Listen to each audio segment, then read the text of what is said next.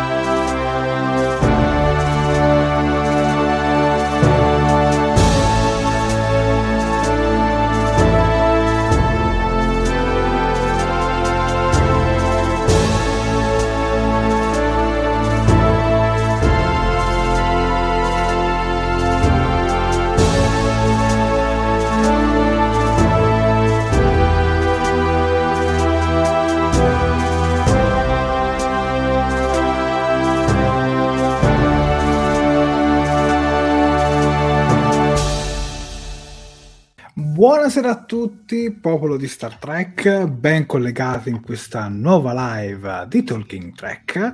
Io sono il capitano Jared, in nostra compagnia abbiamo eh, il primo ufficiale Sofia. Buonasera. E poi è tornato il nostro, purtroppo Guarda non accetta promozione, il guardia marina Marcello Mariner Rossi, per la promozione, direttamente dalla, direttamente dalla Starcon, eh, dalla Starcon, dalla Sticcon, ecco, secondo me. Dunque, Ciao, Marcello. Marcello, eh, per chi ancora non lo conoscesse, è il supervisore del doppiaggio italiano di Star Trek al cinema e in televisione, per conto proprio dello Star Trek Italian Club. Ultimamente è stato coinvolto insieme ad un altro autore in un film documentario sul fandom di Star Trek, ovvero Trek It. Track It. Eh, Track It che potrete vedere tutti finalmente dopo più di un anno che lo teniamo nel cassetto appunto lunedì prossimo eh, l'orario diciamo definitivo sembra essere le 22.58 ma magari sintonizzatevi qualche minuto prima cioè 22.55 su Rai 4 in prima visione tv assoluta. E, tra l'altro questa immagine appunto viene da una, da una Starcon forse era an- già ancora Stickon sì credo fosse ancora Stickon e sul palco non si riconosce molto, però c'è Robert Picardo, il, il dottore olografico, e questo vi dà un'idea di del tipo di atmosfera, di quanta gente c'era alla, a quelle Stickon.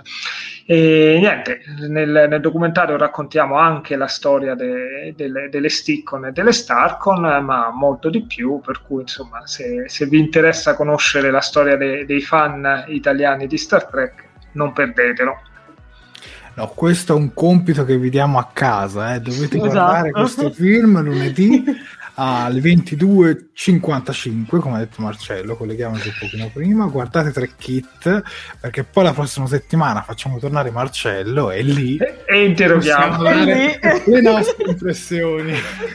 Saremo tutti severissimi nei confronti del nostro povero Marcello.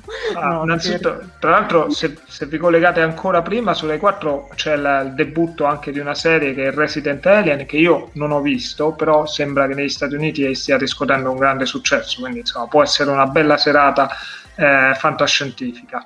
E mm, riguardo al documentario, in realtà davvero sono molto eh, contento, insomma, ansioso, ma contento di finalmente di potermi confrontare col pubblico, cioè di poter eh, sentire la, qual è appunto la, il feeling generale. Insomma, sia, quindi siate onesti e siate spietati, cioè, se, diteci quello, quello, che ne pensate. assolutamente. Non assolutamente. mancheremo. E a proposito, a proposito di fantascientifica, come dicevi prima, uh, più avanti nel corso della diretta ci raggiungerà anche Omar Serafini che non è altro che l'ideatore di Fantascientificast che è il più importante e seguito podcast di fantascienza in Italia ne raccoglie parecchi tra cui anche il nostro Talking Track. Ci raggiungerà fra circa una decina di minuti perché è impegnato in un'altra diretta eh, legata questa volta alla scienza ma arriverà tra poco Tornando a noi, però, dobbiamo svelare il tema di questa settimana, di questa diretta. Quest'oggi parleremo dello Star Trek di ieri e di oggi facendo alcuni confronti. Eh, ma non vi aspettate però, alziamo le mani, una puntata alla Ciao Darwin, perché altrimenti rimarrete delusi. Questo esatto. è sicuro. Esatto. Tra l'altro possiamo dire Jared che questo tema qui era da un po' che avevamo in mente di farlo e tra l'altro quale grande occasione avere anche il caro Marcello Rossi qui con noi che ci può dare anche appunto una, una visione un po' più io dai, legata... Dai, cap- dai capelli faccio, faccio l'old. Okay. Esatto. Però capito, ci puoi dare magari anche qualche. ci puoi raccontare qualche altro aneddoto legato sempre al mondo del doppiaggio, appunto le serie che ti sei occupato di curare. Quindi, cavolo, quale occasione migliore? E poi, appunto, dovrebbe, anzi, arriverà anche Omar, quindi più siamo e più ci divertiamo. Come, come due, diciamo veterani, due veterani della fantascienza. Esatto. Io dovrei essere un new, ma in realtà questa giacchetta dice Discovery, ma questa maglietta dice The Next Generation, quindi sono un po' confuso. Sono un millennial, una via di mezzo. sì, perché io ho iniziato, se vogliamo considerare Enterprise ancora tra le old, ho iniziato eh sì. dall'ultima serie old. Dall'ultima old. Sofia, però, prima gli appunti social. Sì, allora, dunque, io come al solito vi ricordo che la diretta va in live sia sulla nostra pagina Facebook che sul nostro canale di YouTube. Le regole sono poche semplici, ma facciamo un po' un piccolo recap se ci dovesse essere qualche nuovo arrivato oppure qualche smemorato. D'altronde sono le 11 e mezzo, a quest'ora è possibile che la memoria non assista. Dunque, per quanto riguarda YouTube, mi raccomando ragazzi, per chi non l'avesse ancora fatto, dovete assolutamente iscrivervi al nostro canale e cliccare sulla campanellina degli avvisi per rimanere sempre aggiornati ogni volta che andiamo in diretta o che facciamo uscire un nuovo video. In più, vabbè, mettete anche un bel mi piace alla diretta, commentatela come se non ci fosse un domani e, e condividetela in modo tale da divulgare il verbo di Talking Track, perché al solito più siamo e più ci divertiamo.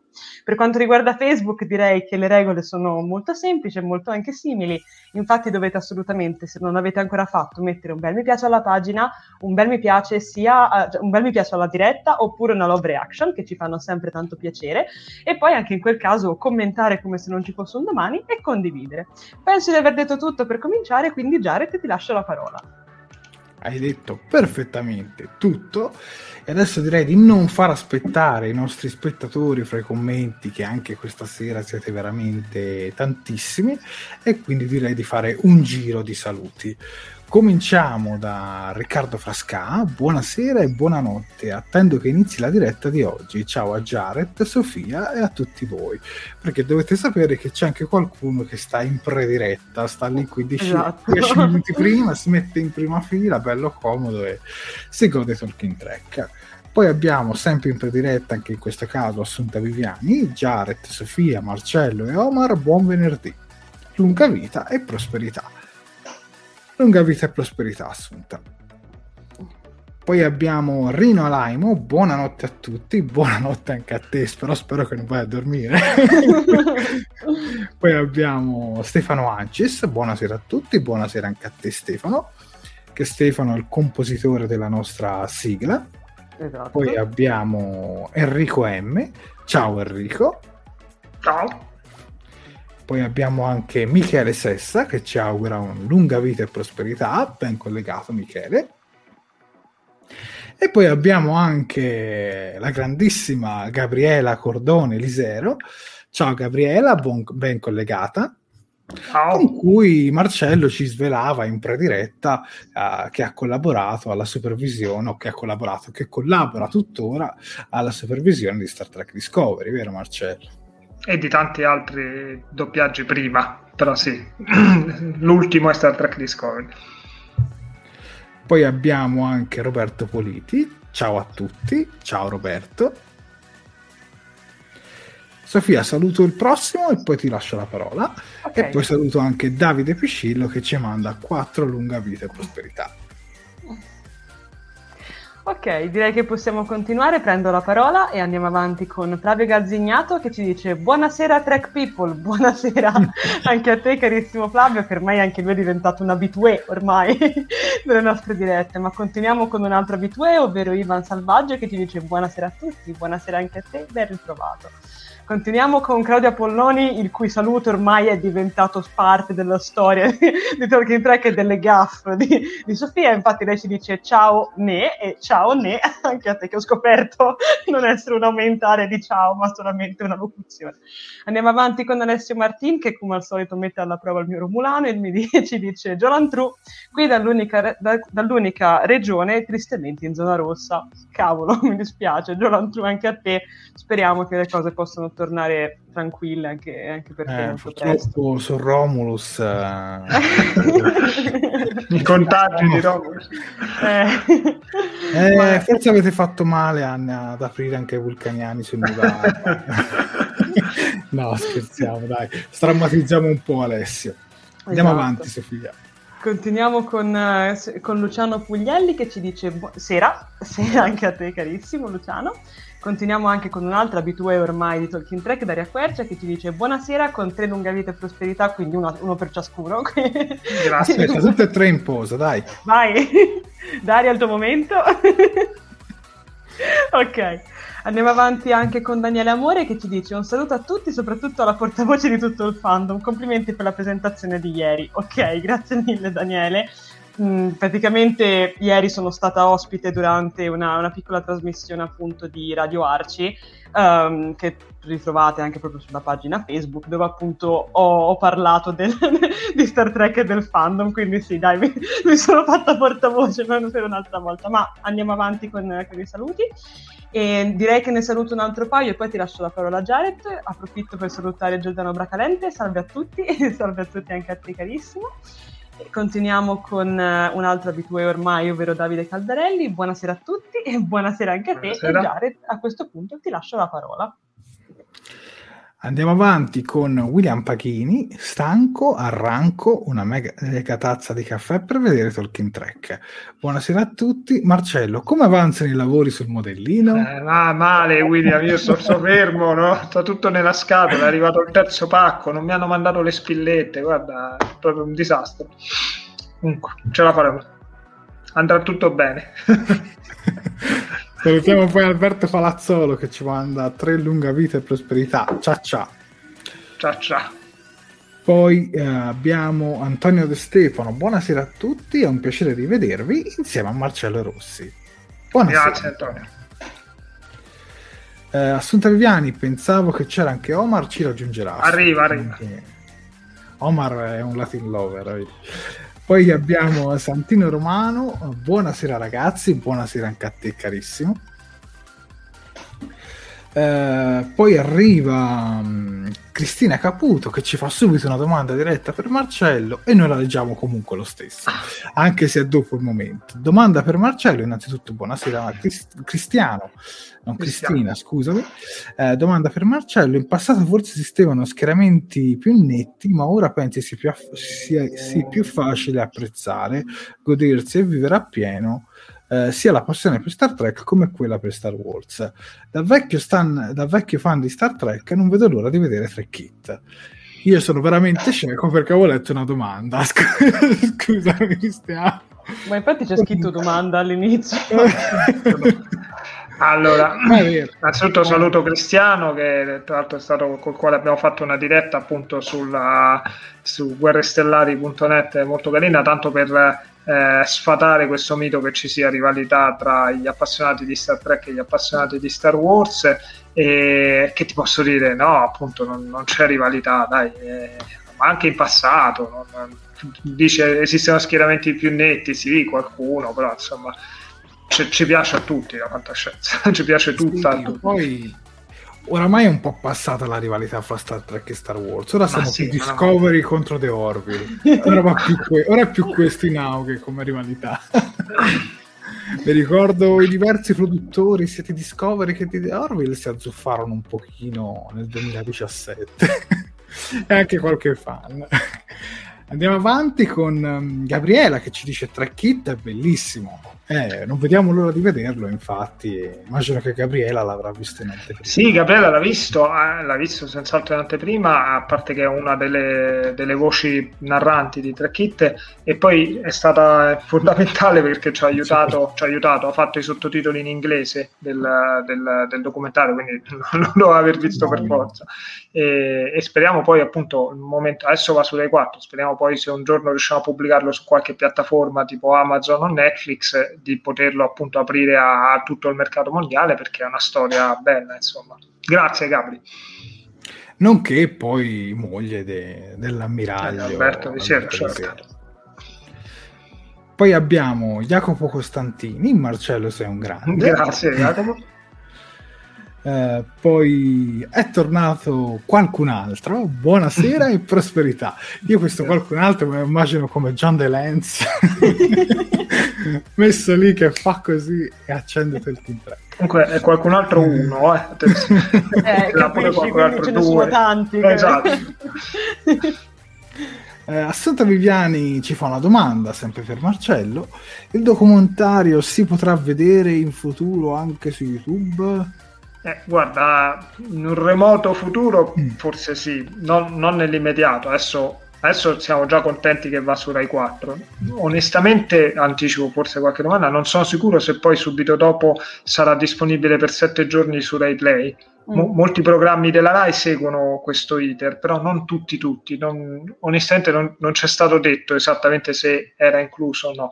Eh, quello che posso dire è che però appunto questo oltre i sette giorni probabilmente no, per cui questa diciamo rimarrà un'occasione spot. Poi più avanti noi appunto contiamo sia di fare un'uscita in un video sia di fare eh, una pubblicazione su una piattaforma. Per cui guardatelo così facciamo numero, facciamo audience, magari commentatelo su, sulla pagina di Rai 4 così vedo che è piaciuto. Se, se, vi piace, se non vi piace non dite niente, state, state zitti. così questo poi ci aiuta a, a, a trovare altri canali distributivi. Guarda, Daria Quercio ci dice: Ok, lunedì sera, super serata Rai 4. Saremo onesti nel giudizio, ma non potrà essere che positivo. Dai. Grazie, grazie per la fiducia. diciamo che i trailer emettano, diciamo, molto. Sì, però questo è pericolosissimo eh, perché l'aspettativa adesso è molto alta. Sai, più l'aspettativa è alta, più poi devi stare attento. Comunque, vediamo, vediamo. Poi abbiamo Cartoon Coverland, eh, di cui siamo anche media partner. Eh, ciao bellissimi, un, un, saluto, un carissimo saluto a voi tre. Ciao Daniele. Che è Daniele Colantoni, nonché il presidente di Cartoon Coverland, che eh, praticamente sono tutte le, co- le cover band sui cartoni animati. Lui è il Esatto. presidente di tutte queste cover band sui cartoni animati. E tra l'altro abbiamo fatto anche qualche collaborazione, non sui cartoni animati, ma con qualche doppiatore, eh, soprattutto con eh, Alessandro Rossi, ma anche con eh, C- Alessio Cigliano. Poi è arrivata la poesia di Mauro Oh. Sofia, a te. Allora, come al solito, andiamo.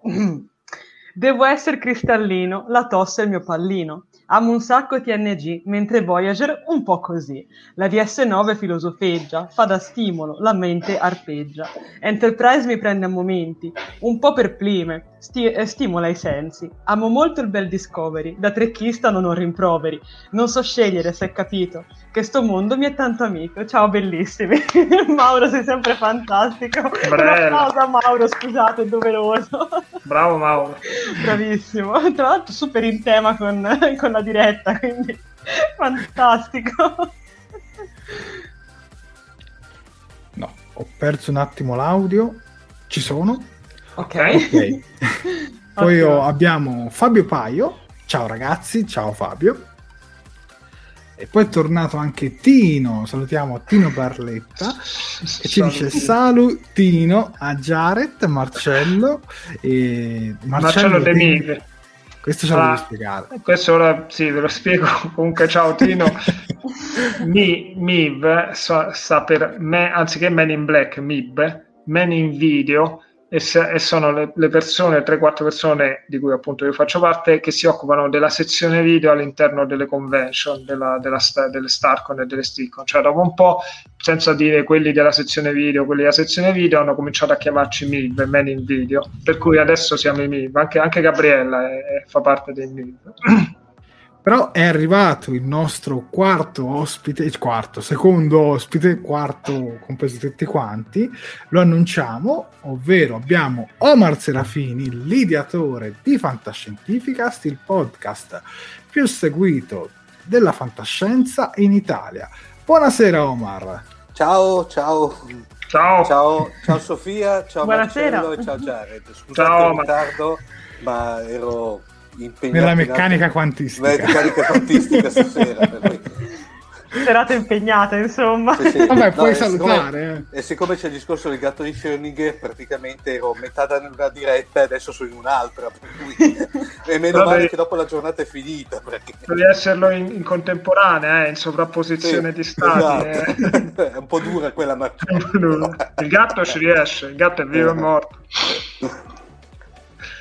Che bello essere qua, seconda volta quasi emozionato. Omar, stavamo salutando i nostri spettatori, siamo quasi a fine, quindi... Quindi sei arrivato comunque puntuale perché ancora dobbiamo ancora iniziare a parlare del, del tema della serata. Eh, avevamo salutato Tino, se non ricordo male, e adesso abbiamo anche Sandro Albinati. Buonasera a tutti, buonasera Sandro. Poi abbiamo anche Cinciskin che ci dice buonasera, buonasera Cinciskin. Poi abbiamo anche Riccardo Canil. Ciao ragazzi e ragazze. Ciao Riccardo. Poi abbiamo anche Pier Giorgio Miorin. Ciao a tutti, un salutone da Madrid. Oh. Magari, Om- eh, magari Omar è un tuo fan, no? Perché so che tu vai molto a Madrid. eh, And- and- beh, andavo, andavo per Madrid, eh, gran parte dei miei colleghi che sono di Madrid, per cui praticamente è bello sentire un madrilegno. cioè io li sento tutti i giorni, per uno in più è sempre una buona cosa. Poi abbiamo Fabio eh, Garagnani. Non rimaneva alzato fino a quest'ora dai tempi in cui facevano Star Trek su Telemonte. Veramente tanto tempo fa, eh. Però sei in tema con la diretta, Fabio. Quindi va benissimo. 40 anni, hai avuto una vita specchiata, Fabio. Sempre a letto presto. Poi abbiamo Rino Alaimo che ci conferma: no, no, sono bello sveglio.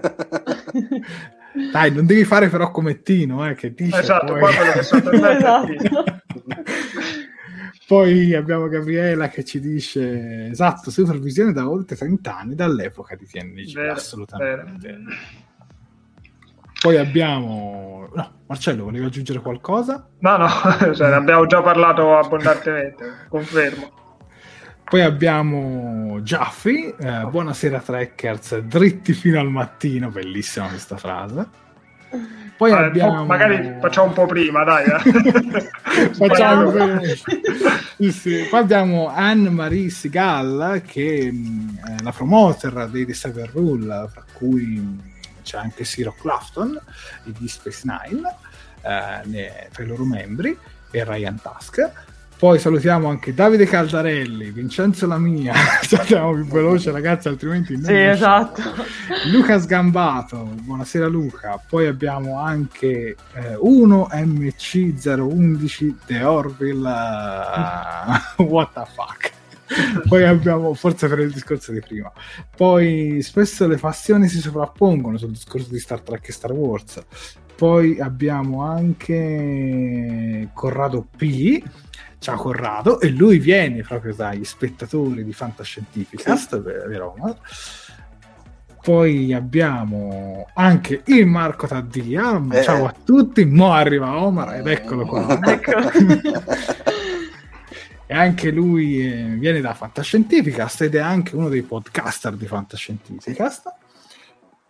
Poi per Giorgio Morin ci fa una domanda sul documentario di Marcello se verrà messo in DVD in altre lingue.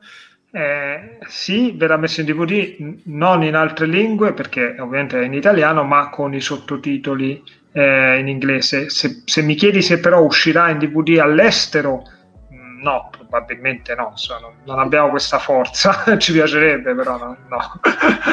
Quindi il DVD italiano avrà anche la traccia di sottotitoli in inglese. Poi salutiamo mm, Flora Stagliano. Ciao Marcello, Eh, quante revisioni È insieme. vero, è vero. Diventa un po' una reunion Flora. di, di Eh. Abbiamo iniziato con i sottotitoli di UFO con Flora. E avete lavorato anche a qualcosa su Deep Space Nine, DVD, qualcosa del genere, spero. sì, abbiamo fatto Deep Space Nine e i sottotitoli, Voyager, eh, insomma, è un periodo che praticamente una volta a settimana ci si vedeva a casa di Flora per eh, guardare le videocassette sottotitolate. Poi saluto anche Flavio Calzignato. Allora Omar, stando al principio entropico, se Marcello mettesse i pezzi tuo Ce l'hai modellino- tutto col mio modellino. Sì, sì, sì, sì. Ci provo, eh. Sicuramente viene meglio, viene meglio così che non se, se mi ci metto. E poi dov- dovremmo aver finito tutti i saluti, anche Davide Caldarelli. Salutiamo anche Davide Caldarelli e abbiamo finito tutti i saluti. Ragazzi, Oh. siete tantissimi. Il contatore ha segnato 80, quindi veramente grazie, siete veramente tantissimi, 80 ovviamente tra Facebook e YouTube. E direi che ora molto velocemente mostriamo le foto del nostro pubblico e poi cominciamo a parlare dell'argomento. Prego Sofia. Ok, allora dunque cominciamo sempre con la nostra solita puntualissima Assunta Viviani che anche la scorsa volta non è mancata di mandarci subito dei suoi screenshot e le sue foto, dunque qui sicuramente ciò che spicca di più è Marcello. Eh sì, assunta, magari evita, dai, su. Perpellato mentre, esatto, mentre facci io e foto ce la vediamo di gusto. e, e ai lati troviamo eh, appunto una fotografia di lei ad una convention insieme all'attrice Tania Lemani, che sarebbe che era l'attrice che faceva la povera danzatrice del ventre, tra mille file di virgolette, che veniva uccisa involontariamente da Scotty nello storico episodio della serie classica con Jack lo squartatore. E, mm, e dall'altra parte invece abbiamo quello che è effettivamente un cofanetto di DVD della serie classica, quindi devo dire, Flo, eh, Assunta, se devo dire che sei in tema con, con la direi di è tra gli old, eh. Esa- esatto. Andiamo avanti, vuoi, vai, vai tu Jared?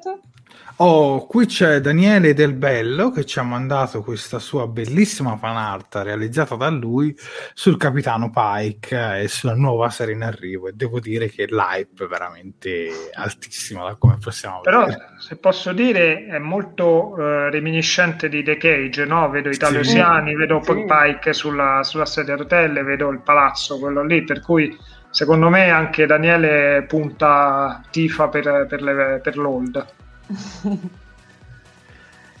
Bravissimo Daniele. Andiamo avanti con... Ah, ancora io, togliete, scusate. Tanto prossima settimana tocca anche a te Omar. Quindi... Oh, sì, esatto. e qui vediamo sempre degli screenshot dalla scorsa diretta, poi vediamo una scena da un episodio di TNG che è un vero e proprio capolavoro. Marcello? Sì, eh, te testi, secondo me è il miglior no, teaser di Star Trek Uh, benvenuto Jean-Luc, tu sei morto e io sono Dio. sono, oppure, sono oppure, una vita da, da ricordare. Insomma, una vita da ricordare, sì. E poi vediamo anche una foto della serie classica con uh, Kirk e Spock, un modellino dell'Enterprise. Esatto. Poi andiamo avanti. Mm-hmm qui sempre no, qui passiamo a Mauro Vallanti dove ci manda sempre uno screenshot della nostra diretta e poi ci fa vedere anche un momento in cui Marcello spiegava di quella eh, John DeLance eh, versione Kuborg che in realtà poi non vediamo mai nel, all'interno della serie. Esatto ma questa non è l'unica cosa che, che Mauro ci ha, manda- ci ha, mandato, infatti cosa sarebbe Talking Track senza le poesie di Mauro che sono arrivate anche questa settimana, che leggo molto velocemente, mentre intanto potete tutti ammirare un action figure del Midor Kirk, della serie classica. La poesia di Mauro di questa settimana recita Vecchio o nuovo, bella lotta, per me membro della flotta. Trio perfetto a far da guida, tosto lucido, la divisa.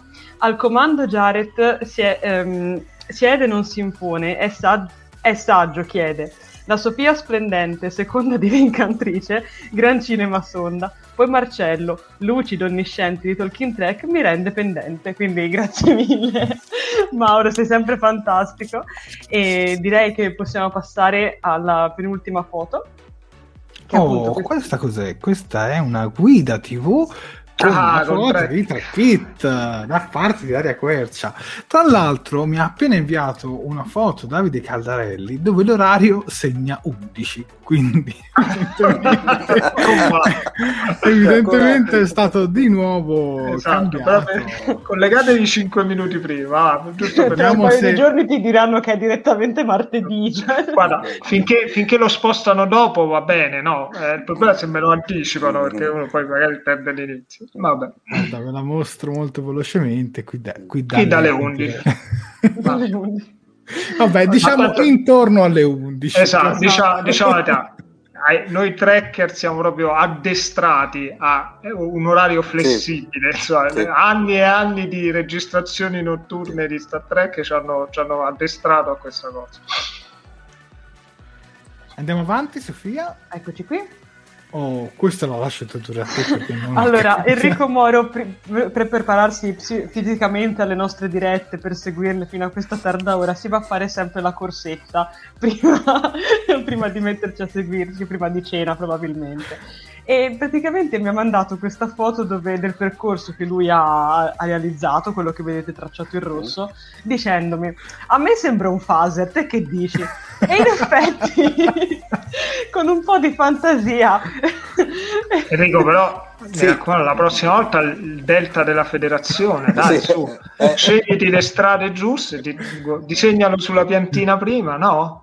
Ma sai che mi sa che una volta l'aveva fatto, perché non è la prima volta che Enrico ci manda una, una fotografia del suo tracciato a tema, a tema Star Trek. Bene, e con questo abbiamo finito. Oh, dopo 31 minuti finalmente riusciamo ad introdurre il tema della diretta. Ora possiamo scannarci.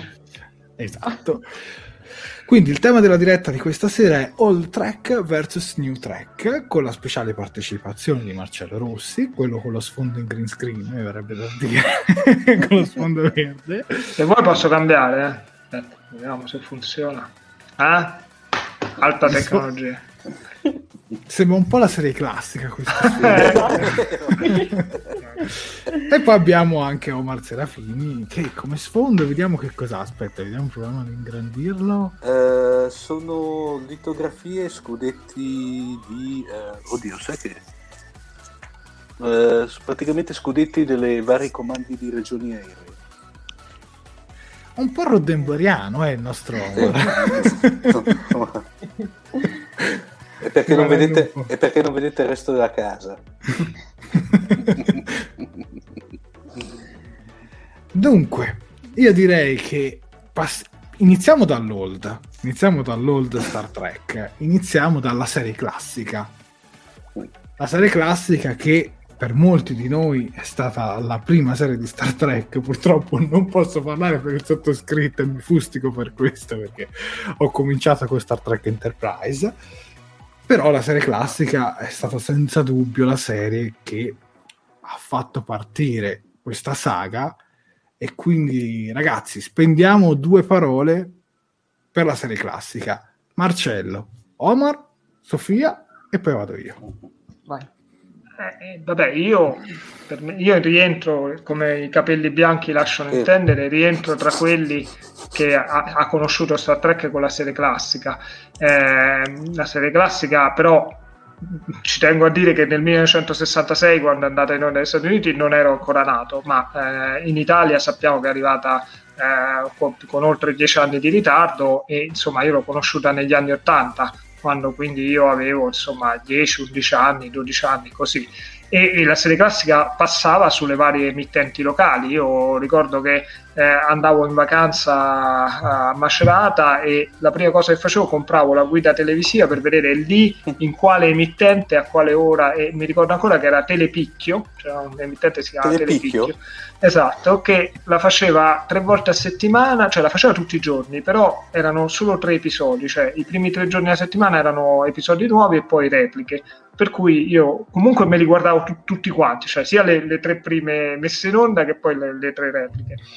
Quindi niente, è chiaro, la, da lì è nato tutto, e, niente, è quella, quella, è la serie che ha acceso la scintilla, che vogliamo dire. Se proprio vogliamo fare un'analisi un po' più uh, approfondita, chiaramente la serie classica è figlia del suo tempo, è una serie degli anni 60, segue gli schemi degli anni 60, la narrazione degli anni 60, ma al tempo stesso è stata, è stata dirompente per gli anni 60, nel senso era comunque avanti con i suoi tempi nel, nel, nel, personaggio, nella serietà con cui venivano trattati certi temi, insomma, soprattutto se paragonata con altre serie di fantascienza coeve dell'epoca, come ad esempio Lost in Space, no? che era essenzialmente una commedia nello spazio. E, ehm, detto questo, quindi insomma, eh, quella è, la, è l'origine di tutto. Ecco. Omar. Allora, eh, io era, avevo appena un anno quando era, è arrivato, è nato Star Trek, per cui anch'io sono uno diciamo, dell'ondata di Marcello, che bene male siamo coetanei, cioè abbiamo penso un anno di differenza se non sbaglio Marcello, se non ricordo male. E, per me è nata invece in una maniera un po', un po diversa, io mi ricordo la... La mia infanzia nell'Interland milanese, per cui parlo che avevo avuto otto anni al massimo, e mi ricordo che viaggiavano questi splendidi eh, cataloghini, penso della Dinghy Toys, mi pare Marcello, qui mi puoi essere te d'aiuto perché l'andropausa è incipiente. eh, eh, che, su cui praticamente c'era, mi ricordo, il modello dell'Enterprise, a parte c'è tutti i modellini di UFO per intenderci. Di UFO e, e, l'Aquila di Spazio 199. Bravissimo, però lì è arrivato, è arrivato un po' do, eh, sì. è, arrivato dopo. Mi ricordo che c'era tutta, tutta diciamo, UFO, c'erano i Thunderbirds per intenderci, per cui eh, c'era, c'era, già Gio, Gio 90 anche mi ricordo, e poi c'erano quello che c'era questa astronave che a me mi affascinava che era l'Enterprise più c'era il praticamente lo sparviero Klingon, l'incrociatore Klingon. E, e, spara- e potevano sparare dei sì, dischetti, dischetti, di, dischetti di, plastica, arancione. Ce l'avevo, ce l'avevo tutte e due, comprate a caro prezzo. Per, no, per, per, me era una roba inarrivabile, se volete, c'è anche i tipi perché costavano, a parte che erano proprio introvabili, se non, introvabili poi erano anche, eh, come posso dirvi, eh, a costi allora già anche in, abbastanza inaccessibili ero rimasto affascinato, dopodiché cosa è successo? Eh, combinazione, un mio compagno di scuola, eh, all'ora delle elementari, suo padre era appena tornato dall'America aveva portato questa sorta di una rivista monografica sulla serie classica. Io subito ho riconosciuto lì l'astronave, eccetera. Da lì in poi è rimasto, Star Trek è rimasto, come dire, è rimasto dentro all'interno del DNA, che dopo sostanzialmente è esploso quando l'hanno cominciato a fare su uh, Telemonte Carlo, quando era ancora Destinazione Cosmo, mi ricordo, che non era, non era ancora Star Trek. Uh, tra, uh, tra, l'altro poi vista, mi ricordo ancora allora, su un televisorino della Minerva da 14 pollici, per una roba veramente infinitesimale, però mi ricordo vera- veramente. E eh, mi ricordo che tra l'altro allora allora Telemonte Carlo non aveva trasmesso poi tutta la serie completa e mi ero rifatto con i, praticamente le edizioni della Pista delle Stelle fatta dalla Mondadori che aveva fatto uscire tutte le novelization fatte e c'erano, mi ero rimesso in pari anche con quegli episodi che mi mancavano nella visione che dopo sono stati trasmessi dopo postumi da Italia 1 più tardi. E qualcuno parlava di Mediaset prima, quindi ci sta. Sta. allora, era, allora era ancora Fininvest. Sì, Ah, sì, esatto. Si Beh, vede sentiamo- che noi siamo new, eh, Sofia? Eh, no, in, in realtà io No, queste cose no. le so perché le ho studiate. Scusami Marcello, no, se- te e Sofia siete schifosamente giovani, il problema è quello. No, sentiamo invece chi ha visto eh, la serie classica, magari a posteriori, eh, dopo aver visto altro Star Trek e con una mentalità da, da millennial, insomma. Dai, Sofia. Guarda, in realtà Marcello penso che ti stupirò con effetti speciali perché nonostante io sia nata diversi decenni, si può dire, dopo l'effetti, anzi qua- quasi quattro decenni dopo l'uscita effettiva della serie classica in televisione, la mia prima serie di Star Trek è stata proprio la serie classica. Io, avevo comi- io ave- mi era capitato una volta, anni prima, di vedere il film molto con un occhio chiuso e l'altro pure, eh, Star Trek Into Darkness, ma non mi era piaciuto per niente, non l'avevo capito, insomma, così, l'avevo visto molto distrattamente. Poi un giorno Jared è capitato nella mia vita e al solito la prima domanda che mi ha fatto è stata ma te preferisci Star Trek o Star Wars? Ah, così due- proprio... Sì, sì. Già, sei sei stato fortunatissimo, eh, questa- la vostra Io- io- storia d'amore poteva Esatto. morire sul nascere. Esatto. proprio. Esatto. Ma, ma- ma guarda, ha rischiato perché io su due piedi così l'ho guardato negli occhi. Io che Star Trek manco sapevo cosa fosse, l'ho guardato negli occhi e gli ho fatto, beh, Star Wars. E al che lui mi ha fatto, ma come non conosci? E giù mi ha, mi ha parlato tantissimo. di Allora è amore, serie, allora è vero amore. Mi ha parlato a lungo, mi ricordo che un pomeriggio mi parlò appunto per un pomeriggio intero di Brand Spiner e poi qualche giorno dopo si ripresentò con i cofanetti della serie classica che io ancora custodisco gelosamente nella mia mensola. E quindi niente mi disse guarda questa è la serie degli anni 60 insomma così così ho detto vabbè dai diamogli un'opportunità diamogli una possibilità me la sono divorata io ai tempi andavo ancora, andavo ancora al liceo tutte le sere prima di andare a dormire mi guardavo uno o due episodi a seconda de- della serie classica e, e poi appunto da lì poi mi sono recuperati i film, insomma mi sono recuperata anche la serie animata, quindi devo dire che grazie appunto, grazie a Jared oh, sono partita proprio da, da quella, poi è venuto diciamo tutto il resto. Però Jared sei fortunato, eh. Io la mia tento di farle digerire Godzilla, ma me lo tira dietro. Io ci ho rinunciato. Oh, questo, Tra l'altro, comunque- ricordiamo che Omar Serafini è non probabilmente né forse No, beh, no, no, grande no. esperto di Godzilla in Italia. Esatto. E guai nominare King Kong perché no, ci no, banna il, tutti. il più grosso, il grosso proprio nel senso più, più, più stretto del termine. Scusate. oh. Ah, io in realtà volevo proprio nominare King Kong, nel senso... No. No, nel senso, allora, volevo dire una cosa su quello che ha detto Sofia, che eh, mi, mi ha fatto molto piacere sentire che lei appunto ha conosciuto la serie classica in, in anni recenti, perché spesso mi capita di leggere di persone che magari si approcciano alla serie classica con appunto eh, in anni, in epoche recenti e, e dicono sì, bella, però è lenta, però gli effetti speciali non, non vanno bene. E questo un po' mi, mi sorprende sorprende, insomma, lo, lo capisco, poi uh, rispetto i gusti di, di, tutti ovviamente, però mi sorprende perché eh, è vero, è ovvio che ha una narrazione diversa da quella a cui siamo abituati oggi, però non capisco perché questo debba essere considerato un ostacolo, nel senso io l- l'ho conosciuta così, per cui per me andava bene così, ma anche quando io mi, mi recuperavo i, i, vecchi classici, tra cui per esempio King Kong o i classici degli anni 50, l'invasione degli Utah. Scusa, ma c'era parli quello del 33. Quello del 33, il, parlo vero, King del, Kong, il vero King Kong, Kong, sul quale poi tra l'altro per inciso ci ho fatto Però tra i classici un cita Godzilla, perché sennò... Godzilla. e allora, è chiaro, quando io vedevo King Kong del 33, io l'avrò visto che avevo 20 anni, quindi erano comunque passati eh, 60-70 anni da, da, da, da, quando quel film era stato fatto, era in bianco e nero, con la stop motion, con una narrazione lenta, più lenta di quella degli anni 80-90, senz'altro, però m- mi ci voleva poco a immedesimarmi in quel tipo di narrazione e poi me, me lo sono goduto. Io ho un bel ricordo della prima volta che ho visto il King Kong, cioè sono rimasto, ah, ah bellissimo questo film.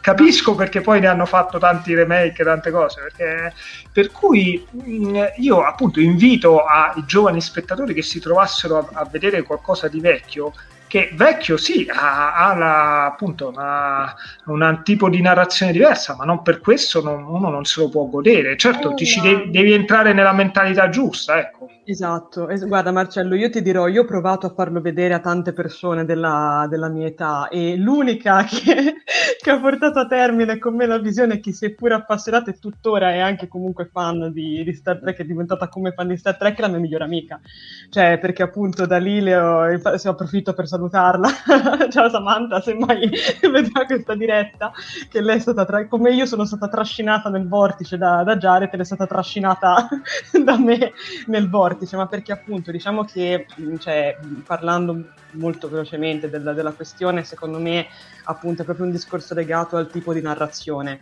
Cioè, alla fine la serie classica mh, ti fa vedere appunto l'alieno della settimana, il pianeta della settimana, comunque i personaggi rimangono molto simili a loro stessi durante tutto il corso delle stagioni, poi alla fine ogni stagione ha, ha, tanti episodi molto lunghi, mm. perché appunto se non mi ricordo male siamo quasi sulla 25-27 episodi per, um, per, stagione, che comunque non sono pochi se pensiamo che adesso la maggior parte delle serie tv hanno un massimo di 10 o 13, o 13 episodi, quindi probabilmente anche questo fatto che siano molto lunghe così diciamo, forse non, non, aiuta molto, non aiuta molto il, uh, l'avvicinare di un pubblico giovane, però è chiaro, come dicevi te, che bisogna anche vederlo con, di, con, con l'occhio di allora, cioè nel senso, ma infatti cioè. molte volte ho provato ad avvicinare le persone, poi scusate, vi lascio la parola, non tanto con la serie classica, ma quanto più con i film della serie classica perché comunque i film della serie classica alla fine mm. è come se fossero, almeno io li vedo come dei grossi episodi della, della sì. serie classica che però in continuità hanno appunto una,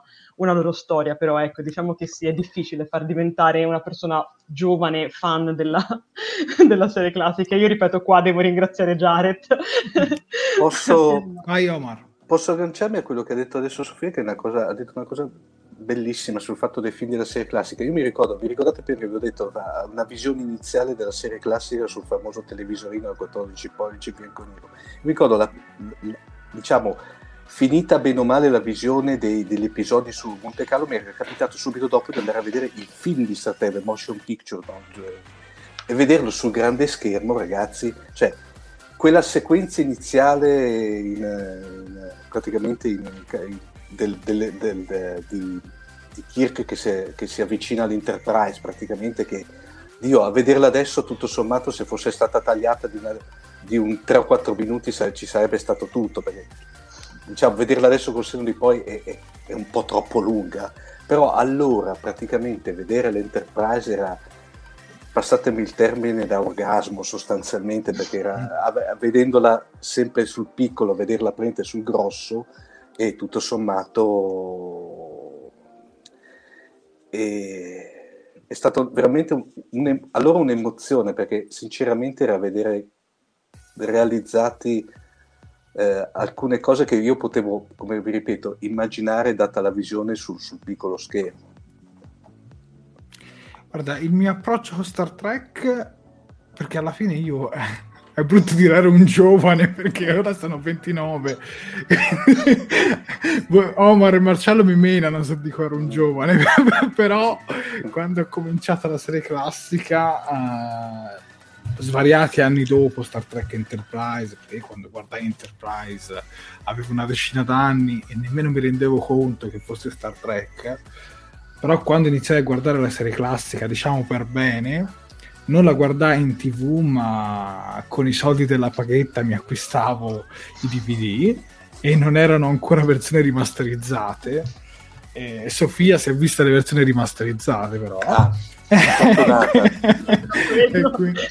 però non mi dimenticherò mai quando ci fu un periodo in cui il blockbuster eh, stava fallendo in Italia e vendevano tutti questi film a un euro e io lì, che non avevo mai visto i film della serie classica, ma solo la serie classica, ne comprai tipo i primi 5, con 5 euro ne presi 5, e quando vidi quella scena di The Motion Picture che ha citato Omar, e la vidi, diciamo, in versione Blu-ray, lì rimasi proprio estasiato, ma non soltanto dalla scena, ma anche dalla musica che accompagnava la scena.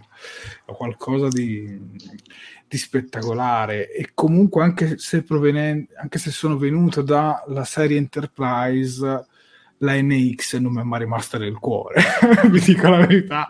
Tra tutte le, le, navi delle serie protagoniste vabbè diciamo che la sirena là, quella di quella di Picard sembra addirittura peggio però comunque in generale non, eh, non è stata una nave che mi è rimasta troppo nel cuore ma la prima Enterprise eh, è la prima Enterprise, cioè non, non, si può dire altro. È stata qualcosa di emozionante. Ed ecco, proprio vorrei collegarmi all'Enterprise. Qual è il vostro rapporto con la prima storica Enterprise? Chi Beh, vuole io, cominciare? Prego, io l'ho, io l'ho comprata d'oro. no, aspetta, non è d'oro, è, è placcata in oro. Perché sto facendo la raccolta de- della collezione della Eagle Moss e tra le altre navette c'è, c'è anche la prima Enterprise placcata in oro, insomma, la, la, la amo. E poi è comunque un, un, design molto bello. Adesso eh, Matt Jeffries fece un lavoro eccezionale. Cioè, se voi guardate le altre astronavi che, che circolavano negli anni 60, eh, non c'era nulla di simile. Un'astronave non aerodinamica, quindi fatta apposta solo per stare in assenza di, di gravità la, la, il disco però, eh, quindi il disco volante però ripensato completamente con la, il motore distaccato per motivi di sicurezza, cioè eh, si vede che dietro Jeffries aveva lavorato nel campo dell'aeronautica, del design aeronautico, insomma, per cui io ho un rapporto abbastanza intimo con quell'Enterprise là.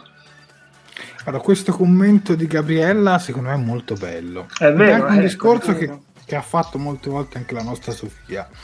L'Enterprise è una delle protagoniste della serie, senza di lei manca qual- comunque qualcosa nelle serie ed effettivamente... Ma sì, ma, ma, sai qual è secondo me la cosa bella? Cioè alla fine anche della serie classica, no? Perché, cioè, nonostante tutti, posso dirlo, tutti i casini in cui il nostro trio si, si, infila nel corso della serie classica, perché noi comunque, appunto, in tutti gli episodi vediamo che comunque loro scendono su un pianeta, oppure per colpa magari anche di, di un errore di teletrasporto, di un danno, finiscono in un universo alternativo, come nel caso di Specchio Specchio.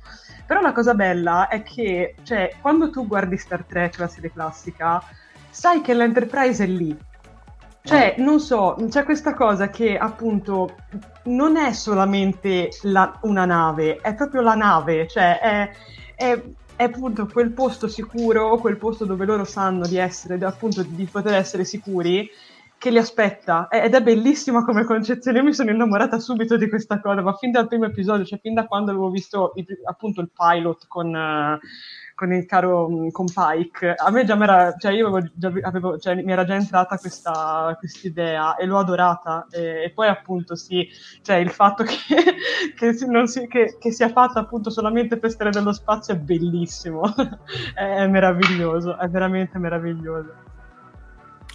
Prima comunque Marcello abbiamo fatto una gaffa su Tavest, a Tavest abbiamo detto una vita per ricordare non era quello il titolo. Ah, no. ricordare dei Inner Light. Una seconda Eh, opportunità, sì, una sì, seconda sì. opportunità. Basta, via. Te- Via. sei- anche tu sei eh, Io lascio degradato- Talking Track e tu lasci degradato a guardia marina. anche, anche tu vieni nei ponti bassi. Basta. Scusaci Gabriella, è stata probabilmente una svista. Poi parliamo anche del trio della serie classica, perché Sì. è stato un trio... Guarda che ce n'hai tante ancora eh, da affrontare. Siamo così, Vabbè, così serie classica e. TNG le affrontiamo un po' di più le altre, poi andiamo un po' con eh, un po' più veloci. Vabbè. Vai. Vai tu Sofia? Con il, Il trio? Golden Trio? Beh, eh, Che, che dire, è bellissimo, cioè è un trio meraviglioso, è, è veramente, no davvero ragazzi, cioè, non è che voglio fare le sviolinate, però vi dico, mi, cioè, mi fa venire in mente tanti ricordi appunto del periodo del liceo e appunto d- proprio del momento in cui mi sono innamorata in generale di, di Star Trek, quindi le mie opinioni nei confronti della serie classica non potranno mai essere negative, cioè può succedere tutto, ma non parlerò mai male della serie classica che dire, il trio è, è fantastico, secondo me funziona anche molto bene da un punto di vista proprio narrativo, perché nonostante siano tre persone completamente diverse, ovviamente stiamo parlando di Kirk, di Kirk Spock e, e McCoy, però si completano l'un l'altro. Cioè, nel senso, se da- diciamo che a me piace vedere un po' Kirk come se fosse, diciamo, il, la parte neutra della, della situazione, mentre invece Spock è come se rappresentasse appunto il lato logico, chiaramente essendo vulcaniano, anzi mezzo vulcaniano, e dall'altra parte invece abbiamo McCoy che è il lato più umano, forse anche per il fatto che è un medico, più legato anche da- sotto questo punto di vista. E che dire, sono fantastici, funzionano benissimo tutti e tre insieme e funzionano benissimo anche a coppie. Mi ricordo che c'era un episodio, quello della rete tal- talosiana? Ta- Toliana. Toliana, scusate, mi confondo sempre, perdonatemi. Talosiani Ehm, erano nello zoo di Cage. Sì, no, è che scusate, ma con le razze faccio un po' di fatica a quest'ora. Di Talos, E- tra l'altro, zoo di Talos. Esatto, esatto. Dei Cage era E, mh, comunque mi ricordo che c'era questo momento in cui finalmente, dopo che Kirk era diciamo sparito, che, che tutti lo davano per morto ormai, in cui McCoy e Spock dovevano collaborare. Ed era fantastica come cosa, cioè io quando l'ho visto la prima volta mi sono emozionata, mi sono venuti i cosiddetti lucciconi agli occhi perché non, cioè ho detto cavolo, finalmente sì, che bello, ma, ma questo succede anche in, altre- in altri episodi, ci sono appunto degli episodi in cui loro due appunto collaborano in senso più stretto, comunque si affrontano. E che dire, è bellissimo perché è come vedere appunto due lati de- dell'umanità completamente agli, agli antipodi, quindi sì, meraviglioso trio. Questo mi sento di dire, se no, se no ci parlo fino a domattina del trio, quindi vi lascio la parola, preferisco. Vai Omar. Ma che dire, il trio eh, sostanzialmente, allora, diciamo che eh, tutto sommato a livello proprio televisivo non riportava niente di nuovo, poteva essere il classico buddy trio che si vedeva già in altre serie, ovviamente non ambientate allo spazio. Però quello che secondo me è stato veramente eh, geniale è creare questa, chiamiamola sinergia. Appena Sofia ha detto una cosa secondo me bellissima. cioè, tutto sommato è come se avessimo a che fare con un unico personaggio, praticamente. E hanno creato veramente un'alchimia fra i- i- i tre componenti che fino allora non si era mai vista a questi livelli di sofisticazione, secondo me. Fino allora, eh. E forse, devo dire la verità, tutto sommato ancora adesso non si riesce a vedere un qualche cosa di simile, eh. mi dispiace. Non Perché- una cosa sbagliata. eh. Perché le varie reti, eh, facciamo, lasciamo perdere i, i vari, i- diciamo, quelli, eh, diciamo, le riproposizioni ultime nei film di, diciamo, del J. Abrams, però praticamente anche de- delle altre emanazioni di Star Trek, anche se ci sono, hanno tentato di riproporre una cosa del genere, ma secondo me non, non- non arrivavano a quei livelli. Secondo me era proprio un discorso che hanno, hanno eh, come posso dirvi, be- preso anche un, un- come dire, tre attori, eh, tre personaggi, è proprio è, è il trio perfetto, ma anche qualcosa di, secondo me, impro- non più proponibile praticamente, qualcosa di unico. Almeno io la vedo così. Io la vedo come Davide Piscillo. Jim, Spock e Bones sono il primo esempio di collettività. Sì. Singolarmente erano speciali, assieme incredibili. Non avrei trovato parole migliori, Davide. Guarda, grazie. Perché pensavo a questo concetto nella testa, tu me l'hai, me l'hai scritto. Grazie, guarda, veramente d'accordo. Veramente d'accordo. Ecco, ora un'ultima domanda prima di passare alle altre serie. E questa domanda la faccio sia a voi che ai nostri spettatori. Secondo voi un difetto della serie classica? Comincio io. Per me il doppiaggio, che non è un problema americano, Eh, ma- è un po', se voglio proprio scavarci in fondo, qualche ingenuità in alcuni episodi, però non gliene faccio una colpa perché sono comunque passati più di 50 anni. Per esempio, non, non mi era piaciuto quello dove eh, quella donna cambiava il corpo con Kirk, oppure quello Spock Brain, insomma, alcuni, però eh, principalmente per me il difetto era il doppiaggio e, e meno male che poi comunque è arrivato lo Star Trek Italian Club e ha adattato questo doppiaggio perché eh, non, non- non della serie classica ma dalle serie successive perché anche, nello- anche negli stessi film come, come The Motion Picture secondo me ci sono degli errori tremendi. Partendo da cose come l'Enterprise che da milanista non la posso proprio accettare sta Enterprise ma questo paragone fasatore radiofattore Col capitano Lukaku? no cioè ok Spac quello poi alla fine è diventato di famiglia lo Spac però certe traduzioni Beh, c'era per me, per me il doppiaggio è l'unico difetto di questa il serie signore, il signor Elm, quello che mi ricordo, il timoniere, il signor Elm, no? Ma c'era anche nei film cosa che, che, che Sarek veniva chiamato un Vulcan invece che, che Sì. vulcaniano. oppure l'ha Alcune fatta cose stellare st- la Starfleet La Starfleet, poi- la velocità warp che appunto Eh. non- Vabbè, però ragazzi, cioè, il poverino adattatore che si è messo ad adattare il film, Sì. eh, quello non ha visto niente della serie classica Eh. e non aveva modo di farlo. Non è che, non è che poteva andare da blockbuster o a accendere Netflix, per cui ha Infatti. fatto quello che poteva. Esatto. ma, No, ma- per te ma- Marcello un difetto della serie classica? Eh, Beh, po- poi diamo la parola a Omar che diceva qualcosa. Sì. Ma guarda, io forse fa- sono, più, sono più severo, insomma, nel senso che Mm. c'è una bella battuta di, di Futurama, eh, l'episodio quello no, in cui Così fan tutti si chiama in italiano, in cui Fry eh, prende le teste di tutti i protagonisti, li porta sul pianeta per, eh, e lui a un certo punto dice ma come non, non conoscete Star Trek? È una serie bellissima, 79 episodi di cui 30 assolutamente memorabili. Quindi, cioè, 79 sì, però solo 30. Nel senso, vabbè, adesso al di là del numero, ci sono un tot di episodi della serie classica che non funzionano, soprattutto nella terza stagione. Tu hai citato Spock's Brain, hai citato pure l'inversione rotta, Terrible Intruder, quello con Janice Lester, che invece in genere non è considerato tra i peggiori. Per me c'è quello, c'è, c'è quello dei bambini che non si batte, i bambini che fanno, che evocano quale, lo Miri? spirito.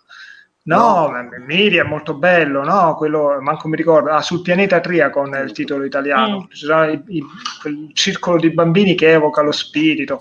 C'è Abramo Lincoln che fluttua nello spazio, c'è la manona gigante, c'è, eh, insomma, ci sono tante cose mo- molto, che richiedono una forte sospensione dell'incredulità. Quindi non, non- non gliene faccio una colpa, però ecco, dire che tutti e 79 sono tutti belli, no quelli belli sono molto belli e ce ne sono parecchi, però ce ne sono pure diversi sparsi che lasciano a desiderare. Ecco. Questa è la, la mia critica. Doppiaggio, sì, eh, chiaramente quello era fatto eh, così, insomma, in un mondo appunto senza, senza la possibilità di, di confrontarsi. Poi è stato doppiato in due tranche da due compagnie diverse, le quali quindi hanno fatto scelte diverse, hanno voci diverse, Spock e Spack e tutto quello che,